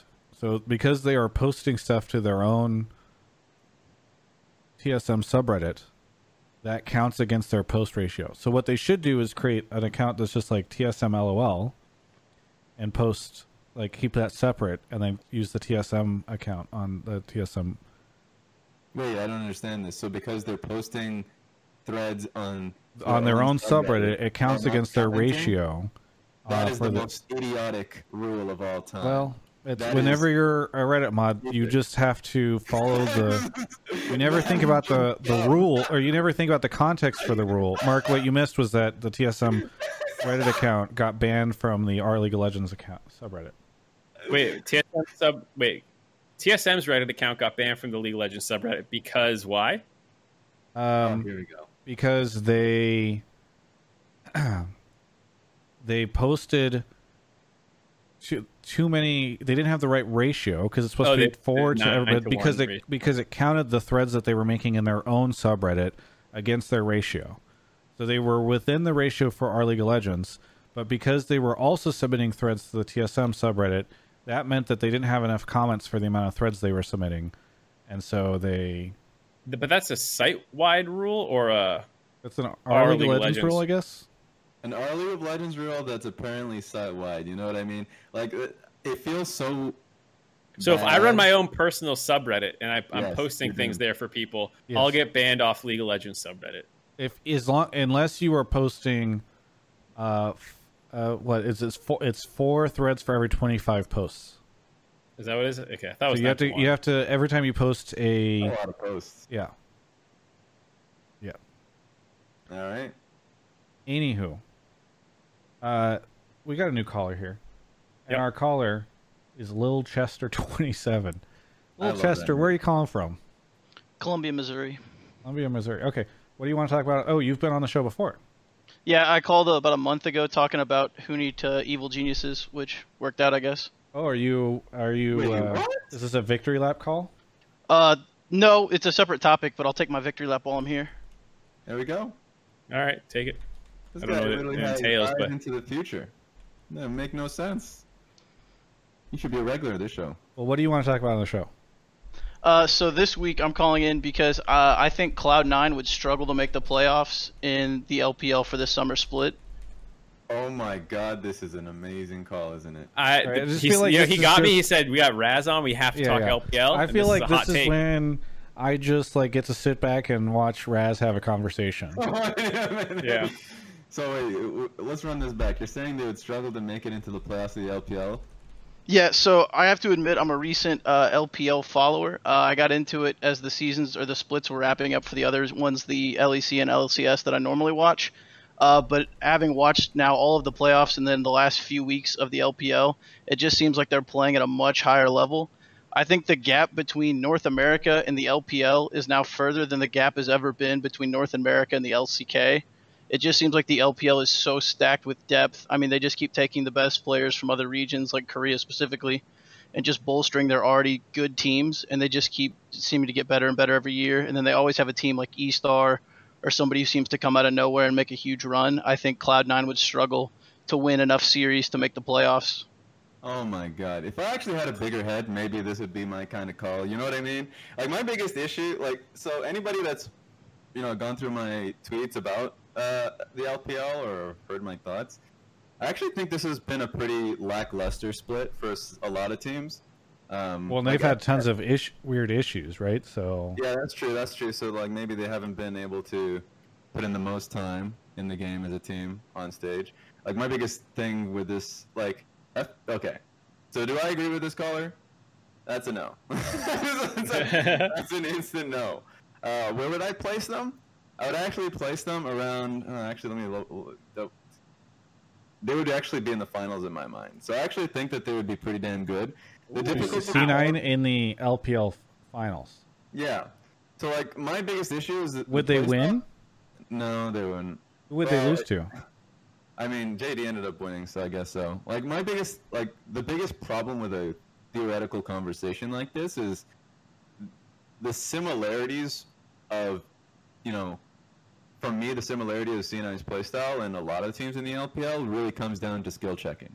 It really comes down to like how good is Zven and Vulcan versus uh, some of the LPL bot lanes, and or it's like just a, you know literally matchup dependent.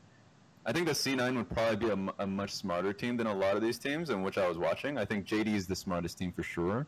Um, but even then, a lot of the finals, if people got to see that, was not the it wasn't the most intellectual final. It, it was actually a lot of problems around Baron, or at least like set up around an objective. So if I were to use my gut feeling, I would say that C9 would be in the finals and they would probably lose to JD. Um, but these are the kind of these conversations would probably be resolved with an international event, and that's the that's the sucky thing about all of this. Um, so yeah, I would I would disagree. I think that uh, a lot of my issues with LPL this split was that a lot of teams just kind of lacked were lackluster uh, with how they played the map. FPX going into playoffs literally just start with we're taking the worst trades versus non-playoff teams like on the map, and then we're winning fights because they were just mechanically better players.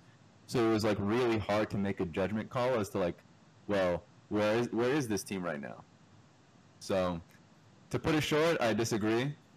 Uh, I think C9 actually deserves a lot of credit with how they play their game out, and they probably won't get it because they're just smacking NA.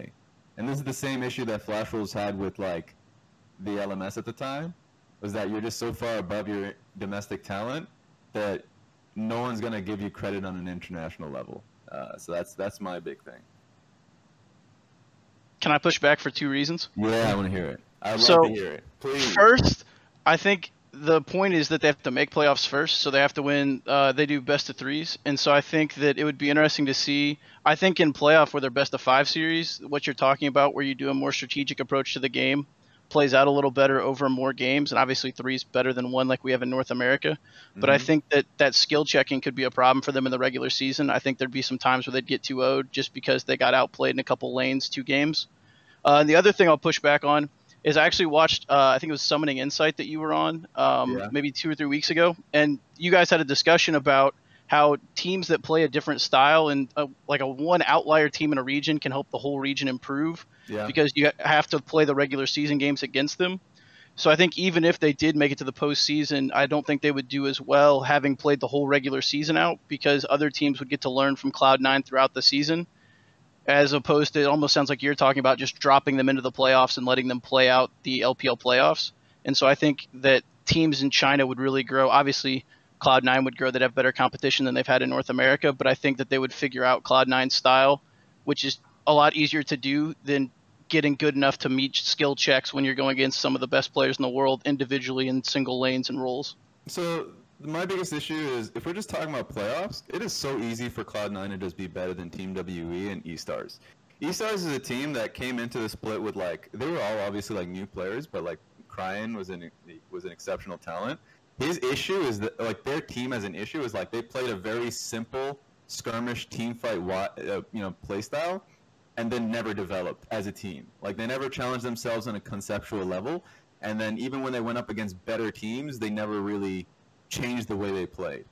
So like, I think it's a very easy that C9 would make playoffs in LPL, and it's a good debate if whether they can get past like, you know, rookie, TheShy, and all that from Invictus Gaming and T- like all the there are some great players in top fours, and then that's where the real question comes in. But I mean, that's where I would love to see C9 in an international event. I would just say, from my gut feeling watching it, C9's a smarter team. If you just throw them in for an entire split and say, okay, everyone can learn from how C9 will play the game. I mean, I've just seen teams rail, like ram their heads against like uh, who was it, JD, and then they still didn't change their style. Like they just embraced whatever their pl- current play style was. So I don't think that adaptation comes for a little bit. So um, it may, it feels bad because you know, maybe Raz in the past would say that, or like, but I just think that this split was different from the last. So So if C9 would make playoffs and be in the finals, where do you think G2 would fall then? Just as an aside. I think G2 would win. I think G2 and T um, T1, I guess that's their name. G2 and T1 for me look like the best two teams right now in the world. Um, that was if it, if an MSI would have happened, I actually would have pegged it to be a G2 versus T1 finals. Um, so I think it's very difficult with G2 because like we didn't get to see them like a wealth of games. We just saw them adapting from that Mad series. Um, but like they had a great trajectory and they made adaptations in the meta with mage uh, su- enchanter supports that actually changes a lot of how you draft in the game. Um, and they looked really damn good on it. So that would be my answer. Twitch chat really engaged in this conversation. Little Chester, thank you so much for the call. Anything else you want to say before we move on to the next caller? Nope. Uh, thanks for having me on. I'm studying for the bar exam this July, so this is my Ooh. break for the night. So I appreciate the uh, time away, but now I got to go learn some more torts. So I appreciate you, man. You should have done something better me. with your time. I wanted to have a chance to talk to Raz about this because uh, I don't think that we've had enough international talks because there's no international competitions Yeah. really, and so I've watched some stuff recently where people have talked about individual regions.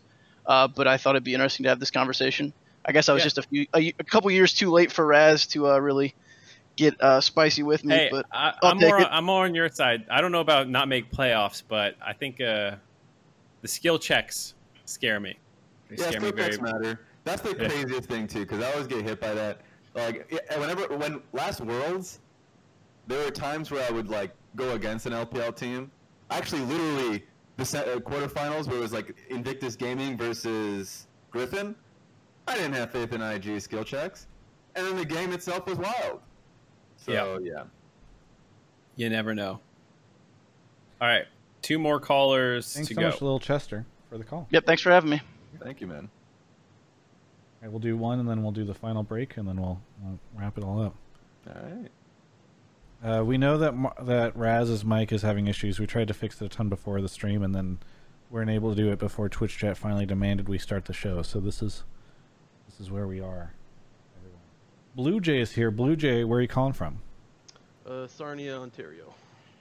From Ontario. Yep. And you've been on the show before, yes? Yeah, a few times. Yep. What do you want to talk about?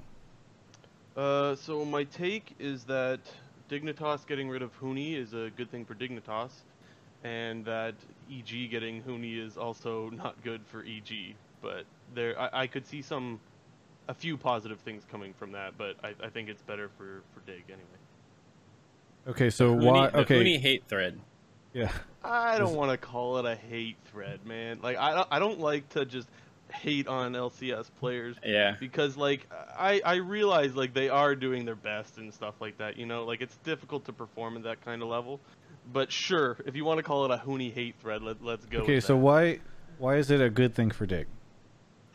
Um, I think that he takes up a lot of resources, or has taken up a lot of resources, and I think you have capable carries in Johnsun and Froggen. Um, and I think that Dignitas, well, I guess not just Dignitas, more so just LCS teams in general, um, need kind of a role player top. Like you can't just have someone who wants to carry all the time and try to play Lucian and Mordekaiser and things of that nature. So I think that um, having a role player top, even if yes, it is um, two top laners that are not exactly stellar and V1per and and Lourlo, I think that you didn't exactly have a great top laner in the first place anyway. So I see it as an improvement. Okay, why is he bad for EG? Um, he takes up an import slot, and well, EG has two imports in their mid and academy mid, so therefore you would have to get rid of Bang. So if he's going to academy, I that's where I could see like some positive coming out of this is if he were to go to academy and kind of act as like a player slash coach and kind of take Kumo under his wing sort of thing because he does have experience. You can't deny that he has experience. So I think that's where there's some positive there because even though Hum- uh, Kumo was not great, let's not pretend he was awesome. He still is new to the LCS, and I still would like to give him more time to see what we really think about Kumo. Huni is about to be a resident. I don't think it's this split. I think it's next split. Yes. Um, Uh, and you can get that in academy. So let me get this straight. The end of the, so the point was it's not Huni's not good for either org, and then at the end it was the asterisk of unless if he's in academy. And Sure. Yeah. Yeah. That's fair. Yeah. So if he's just with academy, isn't that just good for EG? Maybe, but I there hasn't been anything that's saying that he is with Academy, and I think it's definitely worrisome if he is playing for their starting roster because, well, yeah, obviously you have to lose Bang, which was, well, maybe not their best performer, but probably their second best performer. wait, why do you have to lose Bang? Well, because if he's Import saying you have to lose Bang or this split. Yeah, so For this why would you? Why is it got to be Bang over Jiizuke? Because the Academy mid laner is also an import slot, unless they find a new mid laner that is an NA resident.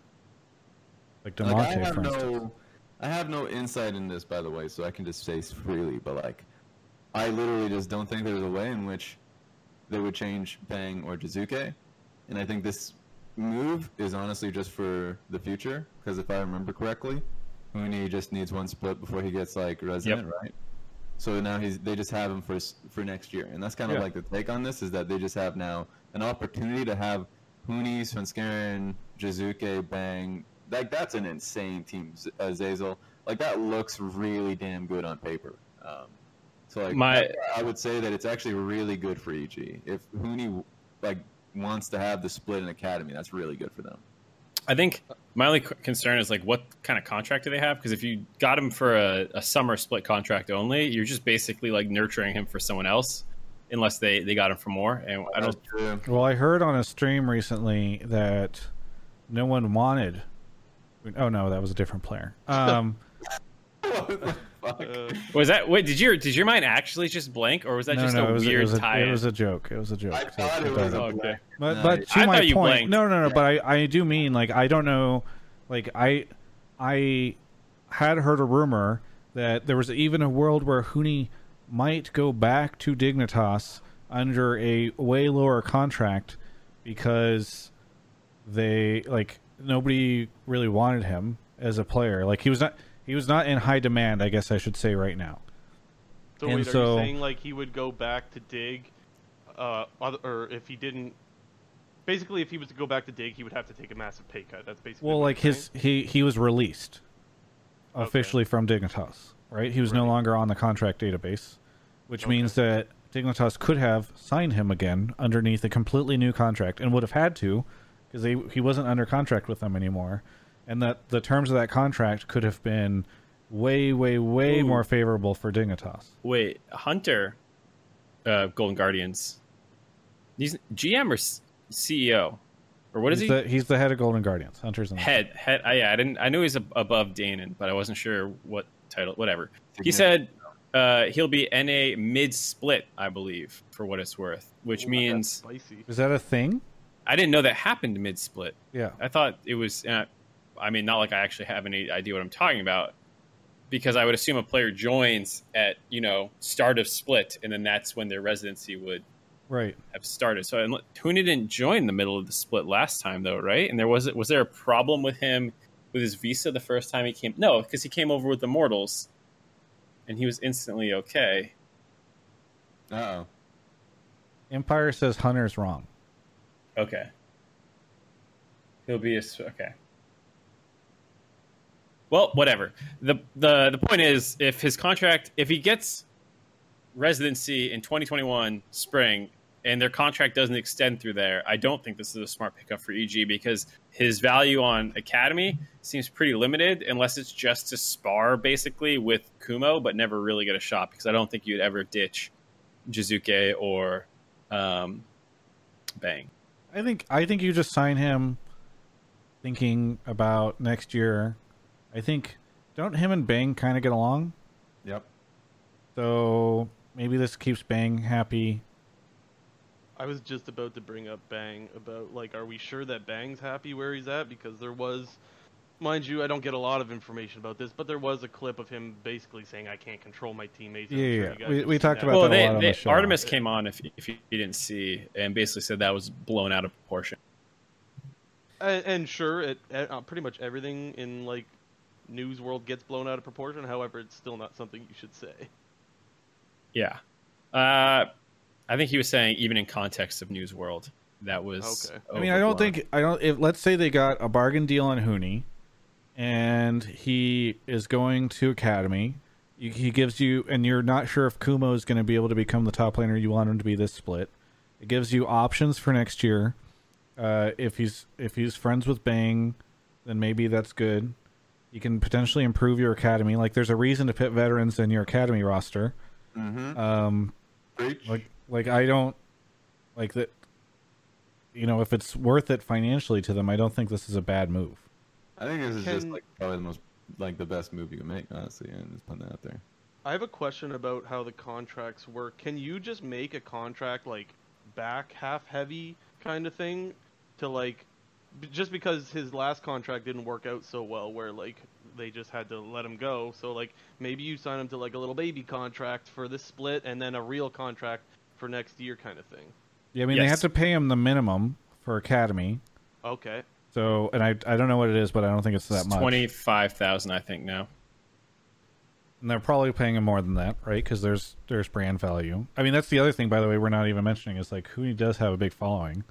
Like I know he's fallen from grace in the eyes of some of the LCS fans, but like, he's not a bad player to have around. Maybe you make him stream and stuff.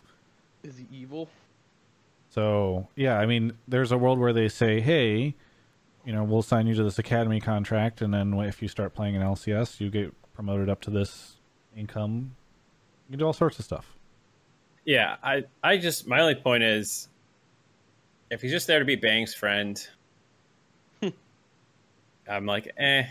I, I would hope that the the contract extended longer than than summer. If it's just a summer contract, I'm not excited about it at all because it's not like a big brain move. I mean, I would be shocked if it was just a summer contract. I don't feel like Yeah. people generally do that.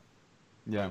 Yeah, I wouldn't think so either. But Although, let's say they are paying him the minimum, which is like twelve thousand five hundred. I don't think this is the case at all. I can't imagine it.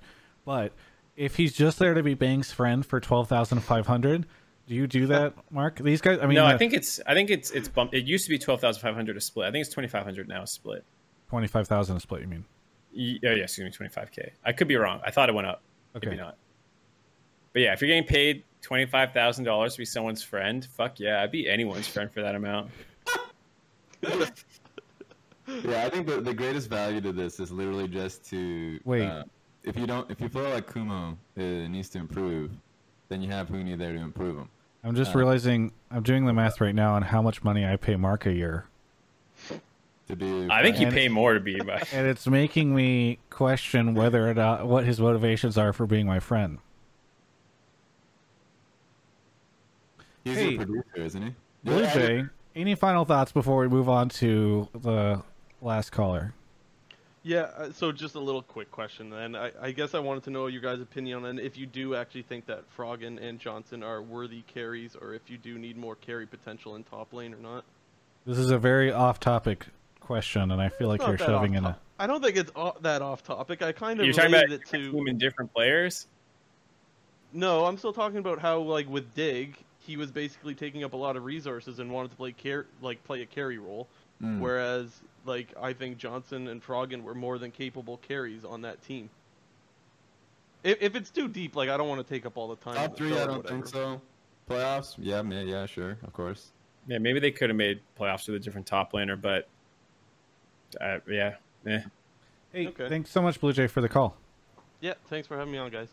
Thank I you. think, I think you could have made made playoffs with a different jungler from the beginning. I think you could have made playoffs potentially with a different mid laner, with a different support, with a different AD. I think All right, I think, I think any of those could could be true. So that's why I don't think it's a very powerful statement. listen, everyone, I'm very excited for this. Um, I I really, you know, it's great whenever anybody decides to sponsor the the show and the content that we make. We've had some great uh, long term sponsors and even some that have come in for a short time. But this was such an easy yes to me when I got presented with this opportunity because on this show we've had so many people call in and say, "I wish Riot would do fantasy. Why aren't they doing fantasy?" We had, I think, a call to the commissioner about it on the show that he was on a while back. And then whatever website uh, comes in or a brand comes in who's basically like, "Hey, we are fantasy." and we're just like a better version of well they didn't they didn't picture that way but i'll tell you guys It is, a better it is a better version of what riot used to do um, in a lot of ways with a lot more functionality you say yes and that's what happened uh, draft buff which uh, i'm loading up right now so uh, you can you can head over to draftbuff.com this is this is actually if you go to draftbuff.com slash home you can actually create a mock draft uh, but they have apps. Actually, I'm just gonna I'm gonna go ahead and, and go to their main page at first so that you guys can see sort of the screenshot of the of the experience as it as it loads up here. Um, so they, by the way, you can use if you go to draftbuff.com you can check this all out, and uh, you can use Travis Gafford as the code to to log in. I'll put that in the tw- Twitch chat right now. Um, but and and by the way, there's a link in the description if you're watching on YouTube. So they ha- they've been doing some uh, fantasy stuff for a little bit now, and they now have League of Legends stuff. Um, I think they started it last split, if I'm if I'm being honest. But now you can get in on the action now, and they do a bunch of cool stuff uh, that I really like in talking to them. So first off, they've got apps for both Google Play and the uh, a- Apple App Store, iTunes App Store, whatever it's called, the App Store, and uh, and those apps are, are pretty fantastic.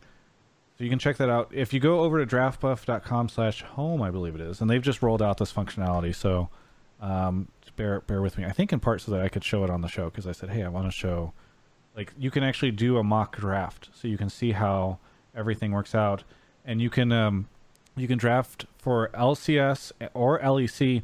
And by the way, they now let you do a. Hang on, I want to show. Let's see. I I want to get Raz's reaction because I think he'll think this is cool.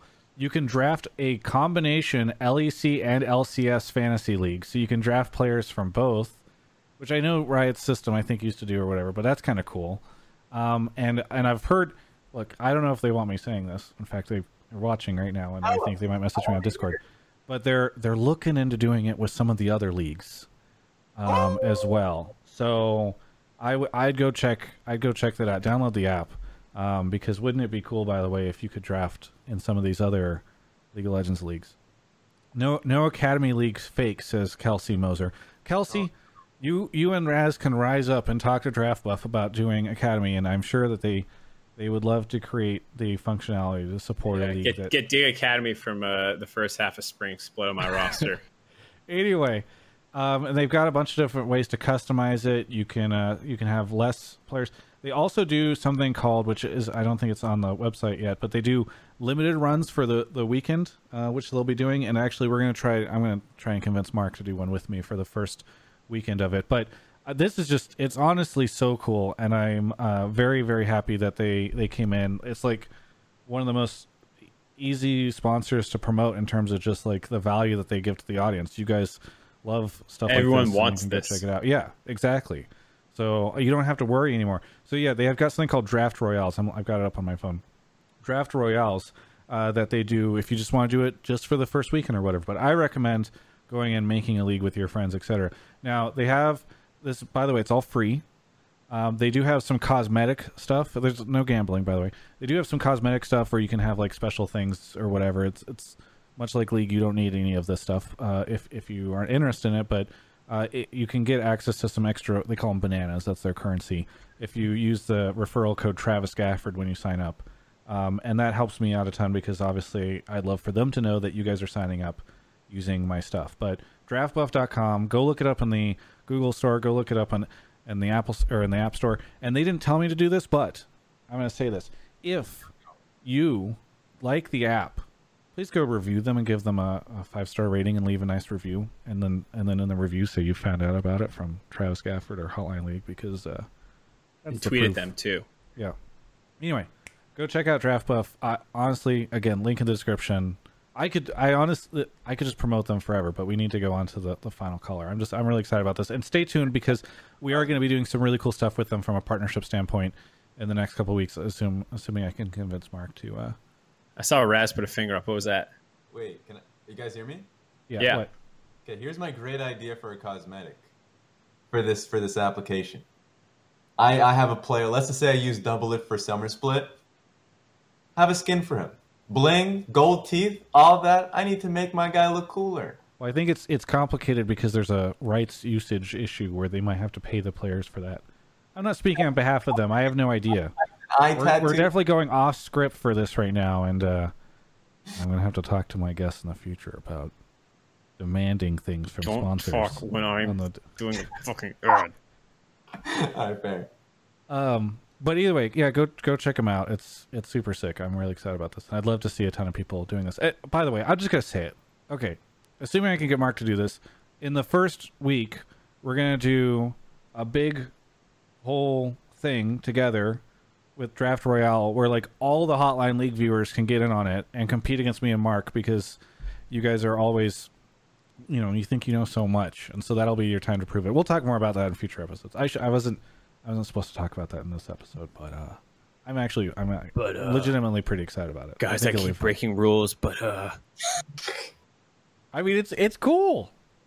hey guys, I got another another little rule to break. Uh, I'm a bad boy, bad boy, Travis. hey guys, uh, All right, I need not only do I need to talk to my guests, but also my co-hosts about helping me in the sponsor. What? This is after the sponsor thing. You, I'm just commenting on the fact that you said something like that like six times. It's just it's funny. It's cute. It's real cute.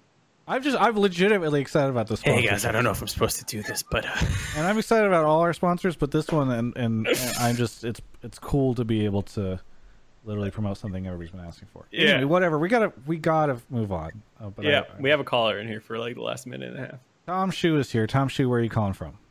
What's up, guys? Uh, calling from Hampton Roads, Virginia. Hampton Roads, Virginia. Oh, I got to give Draft Buff VIP. Uh, what do you want to talk about on the show, Tom Shu? Our one Oh, of yeah. our most po- uh, popular callers. As always, yeah, it's good to good to finally be back on the show. Yep, yep. I'm just trying to stay awake since it's almost one o'clock and Travis is going through his draft buff stuff. Whatever. Come on, man. Please don't mock the sponsor, Tom Shu. He's Otherwise, mocking I will, you, I I will think, mock your. Oh no, dra- yeah, draft Reddit buff moderate. is amazing. I'm sure. Yeah. Anyway, continue. Okay, but anyway, um, there was a story on the Reddit on Reddit the Reddit thread that uh, uh, there was a different show. Uh, I won't name it, but it had Monte Cristo and a there was like some analyst named Hal Biagas, and they were talking about. He's not an LCS analyst. He's the head of the. Um, he's the head of the Players Association. Really? Not the head of it. He's the guy that manages it. Yeah. Oh, I see. Okay, I gotcha. So yeah, they were basically talking about the uh, Players Association, and he was going into current LCS player salaries, and they said, uh, and he said the average player salary has now increased to four hundred and ten thousand dollars. Yeah. Like that seems like that's a pretty insane number. Like how much how much salary inflation we've gotten ever since franchising started. I remember seeing in a in a uh, uh, uh, an article in ESPN right when franchising started. This was around late 2017, saying that Riot said the average salary was around 150,000. I think it was higher than that. I thought I thought it was like 300 or something. Yeah, well, this was November 2017. I don't know if they were saying if they were talking about they were including academy players or just talking about the median salary. I'm sure this number is probably a little bit smaller if it's median salary, because you know I'm sure the, it's pretty top heavy with like people like Doublelift and Team Liquid making tons of money. But I mean, citation on if Doublelift is making tons of money, but sure. oh, yeah, I mean, there's no there's no reason why he wouldn't be making. What? Where um, on TSM? Well, yeah, TL, TSM, I mean, they always pay Double the Lift making money. I'm, I'm just saying, like, if Doublelift, Erickson, all these names ain't making money, I mean, Bjergsen. Like I, I ranked the teams based off of how much the team the they're they're paying in salaries, and Bjergsen probably isn't getting paid that much in cash or top end on cash because he's got equity, and Doublelift supposedly didn't really negotiate like with other didn't consider other team offers essentially whenever he joined TSM, which probably put him in a Well, not didn't- so competitive market. Correct me if I'm wrong. The TSM trade was it an actual trade or was it? So he's um, he's re-signed to like the the way you so know he, that- he's restructured his contract. Whatever. yeah, yeah because it's he's there for an extra year. Otherwise, it would have been Right. only through the summer. Right. Well, yeah. It depends how because there's there's contract restructurings, there's contract extensions in traditional sports, and those are different. Um, but I assume there's there's no difference in uh, LCS, and it's just a restructured contract. Yeah. Uh, anyways, I wonder, Travis, you you would know probably a little bit better. Do you feel like the, there's a massively higher top end overall than than this average because there's a median versus average um, for salaries? I know a lot of people preferred finding the median. Uh, yeah, I think the people at the top probably get paid a ton, and the people, um, and then a lot of people get paid way less. If that's what you're asking. yeah, I was wondering if, if. Because thinking about some of these players making four hundred and ten thousand to play this bad makes my skin crawl. I mean, they're getting paid what people are willing to pay them. Like I don't think. manager thinking about managers being this dumb to pay four hundred ten thousand dollars. well, here it's not like okay. Here's what happens that people don't understand. It's not like the Papa Smithies and the Danans of the world who are, or Papa Smithies like, all right, let me. You said the managers, right? Who's like, ah, I will decide to out of my own account pay somebody 400k. they're getting a budget from team owners are under pressure from their investors to perform because investors really only understand results and they're all I mean I went on this rant before, right? They're all rich people who don't like losing because they're rich people and they don't know what losing means. They feel like they should just be able to buy success and all their life they've been able to. So they're like I'll just buy more of that. And then Here. Steve did it, so you're like, wait, it's totally possible. Well, Steve Exactly. has money from his investors, right? Like TL has done multiple raises and has a ton of, of people involved. So, like, I it's it's difficult for me to hear the blame being put on the GMs because, like, feel free to to blame the GMs if you don't like the roster, but I don't feel like blaming GMs for the amount of money that is being spent is the right place to put the blame. Let's just say if I if I have an organization called Raz Gaming and I come into the LCS, am I just going to be like, yeah, we're just going to pay our own kind of salary? I'm not going to look at the market value whatsoever. I'm just going to say no. I know better, and the only pr- players that are available to me are people that can't even make academy. Like it's not it's not your choice most of the time. If you want to be a competitive team, you have to buy into what the market value is. So, So, I- at what so at what point are we balancing competition versus profitability? I mean, I Because I at this point, we're 410,000. Like profitability for any sports team is just getting further and further away. I mean, you say okay. Well, a couple different things. One, is it Travis Cole? Let's go. we, we don't we don't know that because we don't know. So I would agree with you that teams There- are there's no overspending. if the take is that teams are overspending, I would 100% agree with that. And if I and if you're asking if I think salaries are way too high, I would also 100% agree with that.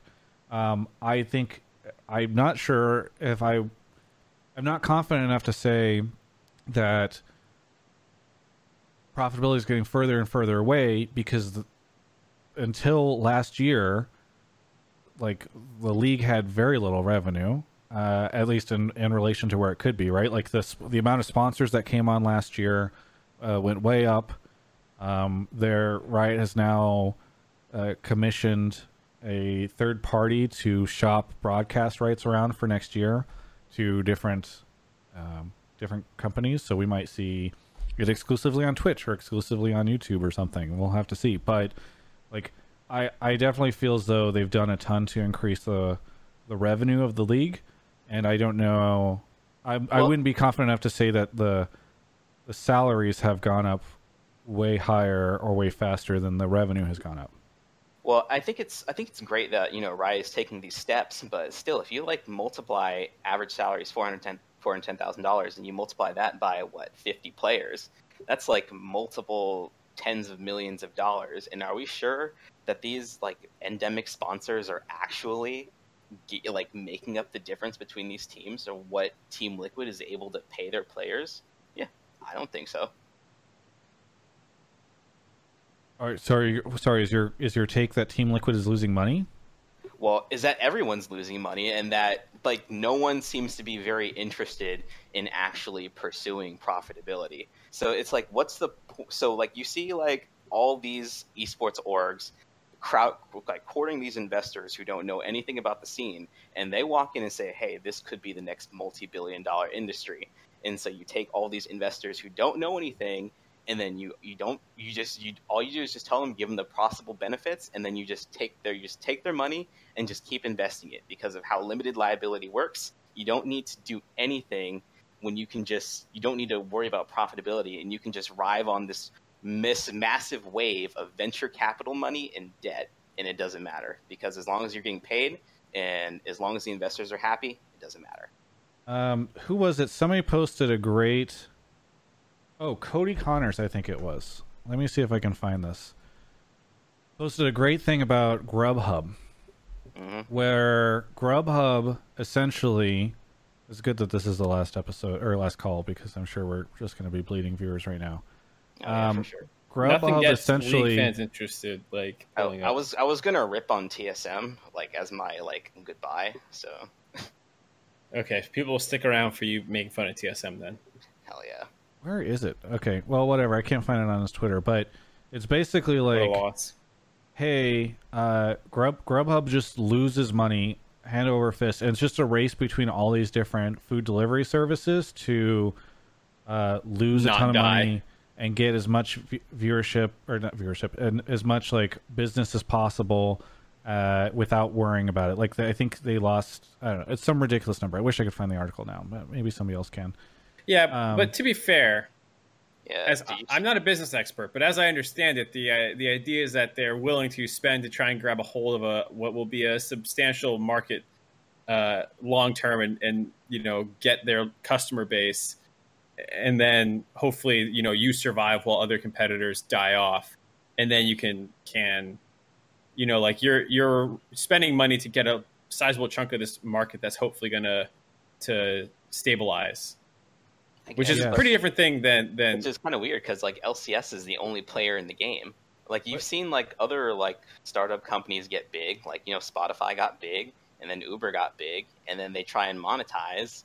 And okay, so wow, now this is where it starts getting difficult. Well, I- I'm just saying I don't think these situations even apply because like there's not like it, an LCS team is not trying to get a market share of something. They're they're just trying to you know their their thing that they're trying to achieve is winning, which is of course trying to get eyeballs and a mar- like a, a portion of of the market share of viewers and fans and stuff like that. But I think it's it's a pretty different idea because you're like it's less Yeah, like so there's like an extra step in between where like you have to win and make you know a good roster and these kinds of things like you should that should be your goal so then you get fans versus spending money just to get the fans That's yeah, and it's I'm like wh- where's the end game? Think there is no end game. I thought the, the goal of a business is to make money. So the uh, the article is named uh, DoorDash and Pizza Arbitrage. I'll put it in the Twitch chat and everybody else can Google it. But it's a very like if for the people that are interested in this stuff, like if you think the esports side is fucked up, you should go look at food delivery businesses because it's actually just insane. Like they're they're basically losing half a bill a year, um, chasing something that's unsure of if they you know it can be profitable even if they had max mar- market share. Um, and it just made me think a lot about what we see in esports, and like esports is pretty small pennies to that. I don't know if, uh, to to your point, I guess the question is, let's say a team is spending four million in operating costs for their League of Legends team a year. hmm You have to hope that they can make back that four million plus more, and not just more, but like way more, and then across all their other stuff, make way more, and in ten years be huge because their investors are going to demand that, and they have to pay back all the money they've borrowed and all that stuff. I don't know if that's ever going to happen.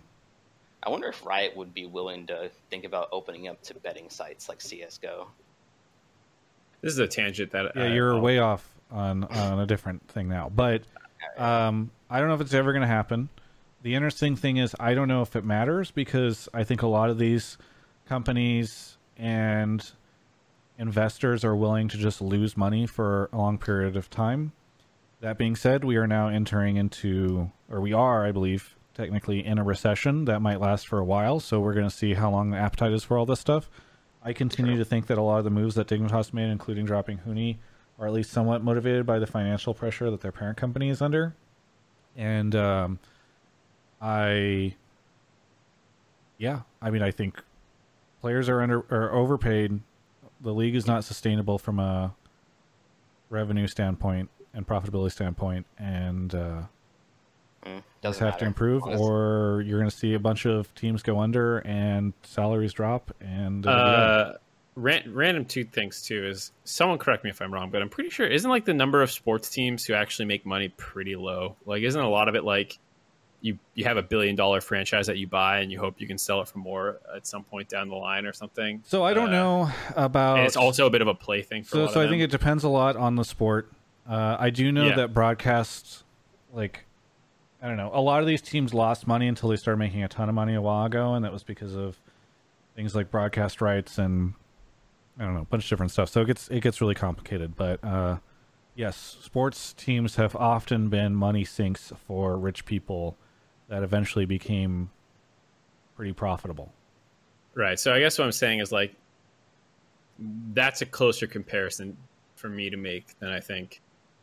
Um, So like DoorDash. valuation versus like year to year. I right. hope that I have. I hope that I have. And I think one thing that kind of sucks with uh, the quarantine thing hitting um, is that the LPL had a pretty good direction on uh, team stadiums, like not only was it selling seats quite frequently, but they had their own merchandising stores within their built-in like uh, venues. So like those are great ways to profit, like to or at least gain extra forms of profit. Is not only ticket sales that are consistent for some of these teams, um, but also just like merchandising that is really difficult a lot of the times to get eyeballs on. Yeah, So, but like, the LPL is like it, it almost is like comparing the LCS to the NBA. Like LPL is so big; it's the third biggest sport in China. Yeah, but my point is like that's the direction that uh, that we're looking towards is that we're not expecting, or at least I'm not like the LCS isn't expecting to be in this current position forever. Uh, like the LPL literally just let like two years ago, um, we're nowhere near this. So like in terms of it, there being progress, yeah, I I think that's what the hope is, and I don't think LCS. Maybe I, I could be completely fucking wrong. But I don't think LCS in a year from now will be in the same position LPL is. That's not what I'm saying. Is that I'm expecting them to get better in terms of merchandising. I'm already seeing that to be a great um, improvement for a lot of LCS teams. Is that their merchandising is so much better now. Um, and then whatever happens with franchising will happen. I just uh we're not trending in a good direction. Like Another LCS, problem. LCS viewership down this split. So Another problem that I think uh, League of Legends has in general, like I guess esports in as a whole, is that with sports you can get you know what is it called again? Um, salary caps, easy. Like it's easy if, it's easy to have salary caps in those bus- industries because like the NBA, the NHL, like all of them are just it's competing within the best league. Um, with League of Legends, if you have a, if I would imagine if you have a salary cap in North America, well, I'm just going to go to a different region. That's well, the you can't thing. you can't do a salary cap. I mean, t- yes, There's a lot of steps. there's a lot there. of different things there too, right? Like yeah, we yeah, would need a players union, and a players union is Yep. not incentivized to go under a collective bargaining agreement because that would mean they'd make less money. So, I mean, we've touched on this it's, a little bit. it's on CBA would also, yeah, like salary caps are usually determined by revenue, and then you're, you know, like is how how much revenue is the league actually bringing in? Is it something that you can actually divvy up in a, a way or decide, like you're saying, to make players actually want to play in that region and stuff, or Mm-hmm. Mhm. does that mean every European player goes back home because already a, a, a bunch of them don't play in North America? Apparently, No, I mean if you're Uh, if you're an LCS pro, now's in my opinion your time to just make as much money as possible because I don't don't think that salaries will stay this high for this long. Yeah, I, I would agree that I would think that it would drop at some point, but I it's also been going up over and over. So who knows? The other thing I was going to say is head tap to Golden Guardians for being the most uh, win share to cost team. You're the most efficient team. Yes, and I don't know. You didn't reveal any specifics in that video, but I'll just say they were they were they were definitely the the the most efficient team by a good amount. I actually don't know if it's a good amount Yeah. because C9 has Well, such a great equation because they won so 17 much. wins. Yeah, yeah. yeah. So like it's it's the fact that they were above a 17 win org that was, yeah, Yeah, It says a very lot. highly impressive. yeah. As much as I meme on on Golden Guardians, they they they're they're the little guys, the Oakland A's. I guess they're supposed to be the Golden State Warriors, but they're the Oakland A's. Anywho, Tom Shu, thanks so much for the call. Anything else you want to say? Uh, can I rip on TSM real quick? Sure. Yeah. Oh my God. Can we talk about how TSM is getting ready to ruin yet another jungler? Like, I don't know what it is with TSM's fetish or Bjergsen's fetish with these mechanically skilled solo queue junglers that they go mm-hmm. in and they bring them into their system and immediately just turn them into team like dogs. Like, honestly, I remember like TSM was getting ready to was getting ready to make a big offer for Xmithie and then Immortals came in and like slapped their money while on the table and pulled them away. And if TSM really cared that much and get, to get them to succeed, they would have just uh, pulled out the bag. I mean, it's TSM. It's not like they don't have tons of money. And all this all this drama with Dardoch and Spica and Akaadian and everything probably would have never happened if they just ponied up the money and then just got Xmithie. And because there's just there is no reason for them if they if they really care that much about succeeding, then they would have just dropped the cash because it seems like Xmithie is the kind of jungler they're exactly looking for. It's just a team dog that kind of knows what everyone knows what every single lane wants, and now they're trying to train up these young junglers, and they just take them, they chew them up, and they spit them out, and it's just going to keep going on like this until management realizes that there's no there's something they can do about it I, because. uh, it- it's I, i'm realizing that if I don't stop nothing to you, do. this will just if we continue. just make TSM Smithy. I, I I, like uh, to call her the person in, in Twitch chat who noticed before we did that this is just a filibuster. Exactly. Thanks, Tom. No, get, get out of here, Tom. Wait a minute. Alright. Travis, Don't, don't engage him. Don't engage him till he's won. Travis, Travis, the first caller I that you out. brought in, you kicked him before he even, and he was the nicest human being before he finished his point. What does that have to do with this? Kick What? this man on the street He's out. Oh. He's out. He's gone now. immediately before he even finishes his point. He's gone. I, I uh, see- I see what Raz- I see what No Raz is saying. class. He's saying if Travis is cold hard enough to cut a nice him. man out early, Boot that man. so you don't think Bjergsen has a fetish for ruining mechanical junglers? I actually You do don't- think you don't I agree act- with no, I will agree with Tom so much that it's actually crazy that they didn't just pony up the money for Xmithie. Oh, okay, about that point. Yeah. I thought you were agreeing with No, what I, like as said. he said that I I I completely there was no argument in my mind. Like I think TSM should I don't I on one hand I just talked about how I feel like the teams overpay people. On the other hand, which is a gun. That's a Tim Rogers reference to a Final Fantasy VII video. Uh Okay. I definitely think they should have just paid money to Xmithie to get him. And they would be in a way better position right now. Who's Xmithie, Peter they- wanted to play with Xmithie. I mean, Why didn't they just do I- that? I don't understand. Like, who's to say that they wouldn't do the exact same t- thing to Xmithie? Like, there's a reputation here for a reason. Like, I, I, I think that. Which uh, one do you think is more likely to work out and be a consistent player on the team, Dardoch or Xmithie? Yeah, Xmithie probably. Yeah, of course, of course, it's Xmithie. Oh, I thought you were saying this offseason you wanted them to pony up. You wanted them to pony up before Yes. Immortals snack, smacked them up. Yeah, they should have just spent the money. Or wait, when? I'm, I'm asking you this No, this offseason or last offseason or They both should offseasons? have is is a past tense participle. Right, and both of them are in the fucking past tense. Yeah. So what's going on, Travis? Which What one? happened? Uh, five months ago. Okay. Okay. You didn't want them to pony up now when Xmithie is supposed. To. I mean, they can pony up now, but like, I don't know if you like. I mean, the rumor is he's benched, so I don't know why they would put him on the bench and then not not trade him. But, um, I, yeah, like whatever. Even if if he's available now, get him now. They just spent what they bragged about a fifty million dollar training facility. Make it a forty nine million dollar training facility. invest in the people.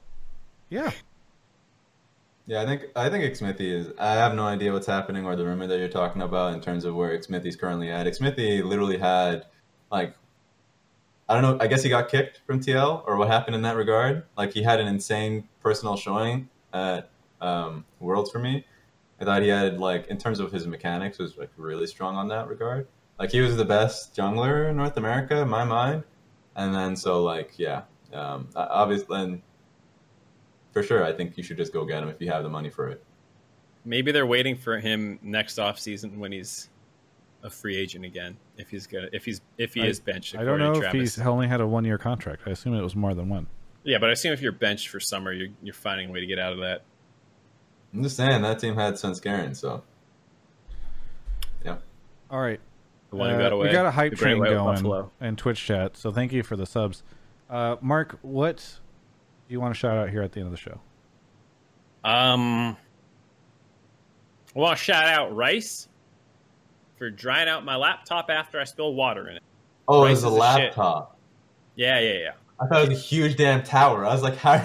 You could still do Actually, it. Raz, have you Dude, seen dude, the this Auroras? laptop's fucking huge. Anyways, I I had to go out and buy a ten pound bag of rice at six a.m. the 'cause I Alien spilled Auroras actually are quite manageable from a size perspective. I, I honestly, I'm not even saying, I'm not bullshitting. I have Alien Aurora. That's my PC. rice is also delicious. Um, it's a great. You can use it so many different ways. It's fantastic. Um, you know, for how much it fills you up for the calories, it's not bad. uh, there's not there's nothing you can't say that's not good about rice. Raz, what do you want to promote?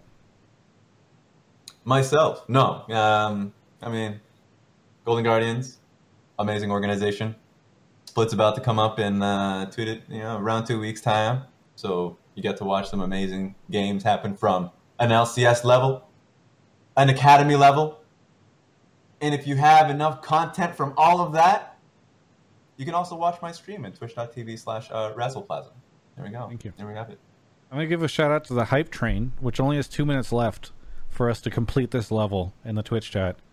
Let's get some subs in the chat or some bits. Uh, I'm gonna stick around and do a bounty, which I would appreciate if people also stick around for because that helps me out. Shout out to Alienware and our new sponsor, Draft Buff. I'm actually, I just, it's really cool that they're here. Go check it out, Draft Buff. What? What, Mark? Thing's someone had a good good point. I was asking what I should do with all my laptop rice because I, I put about five ten pounds of lap of rice on my laptop to dry it out, but I don't really want to cook and eat it. But someone said I should cook it and make snowballs and have a rice snowball fight with it. I thought it was a great idea. Are you sure? There we Are you sure you didn't get like rice in the the computer? Because there's Yes. like Start shaking it and see. Hands stuff. I would fucking smell it if there was rice in here. All right, this thing's cooking. Yeah, there we go. rice doesn't. Okay. What, Red rice Rain just doesn't gifted smell? ten subs in the chat. Thank you, Red Rain. Were you I'm about gonna say read out a rice doesn't stuff. smell? Rice smells. Well, whenever it's, I don't think It's that smell. dr- that dry kernels of rice smell. They will smell. Mhm. If you Have you put a dry up a- kernel of rice on a heater, it's gonna smell. Yes. Travis doesn't cook, so this is kind of a moot point. This is This like is very true. Thanks It's like everyone trying to for explain- watching this. He's version- enjoying this his takeout chicken right now. he's League. like, but KFC isn't rice.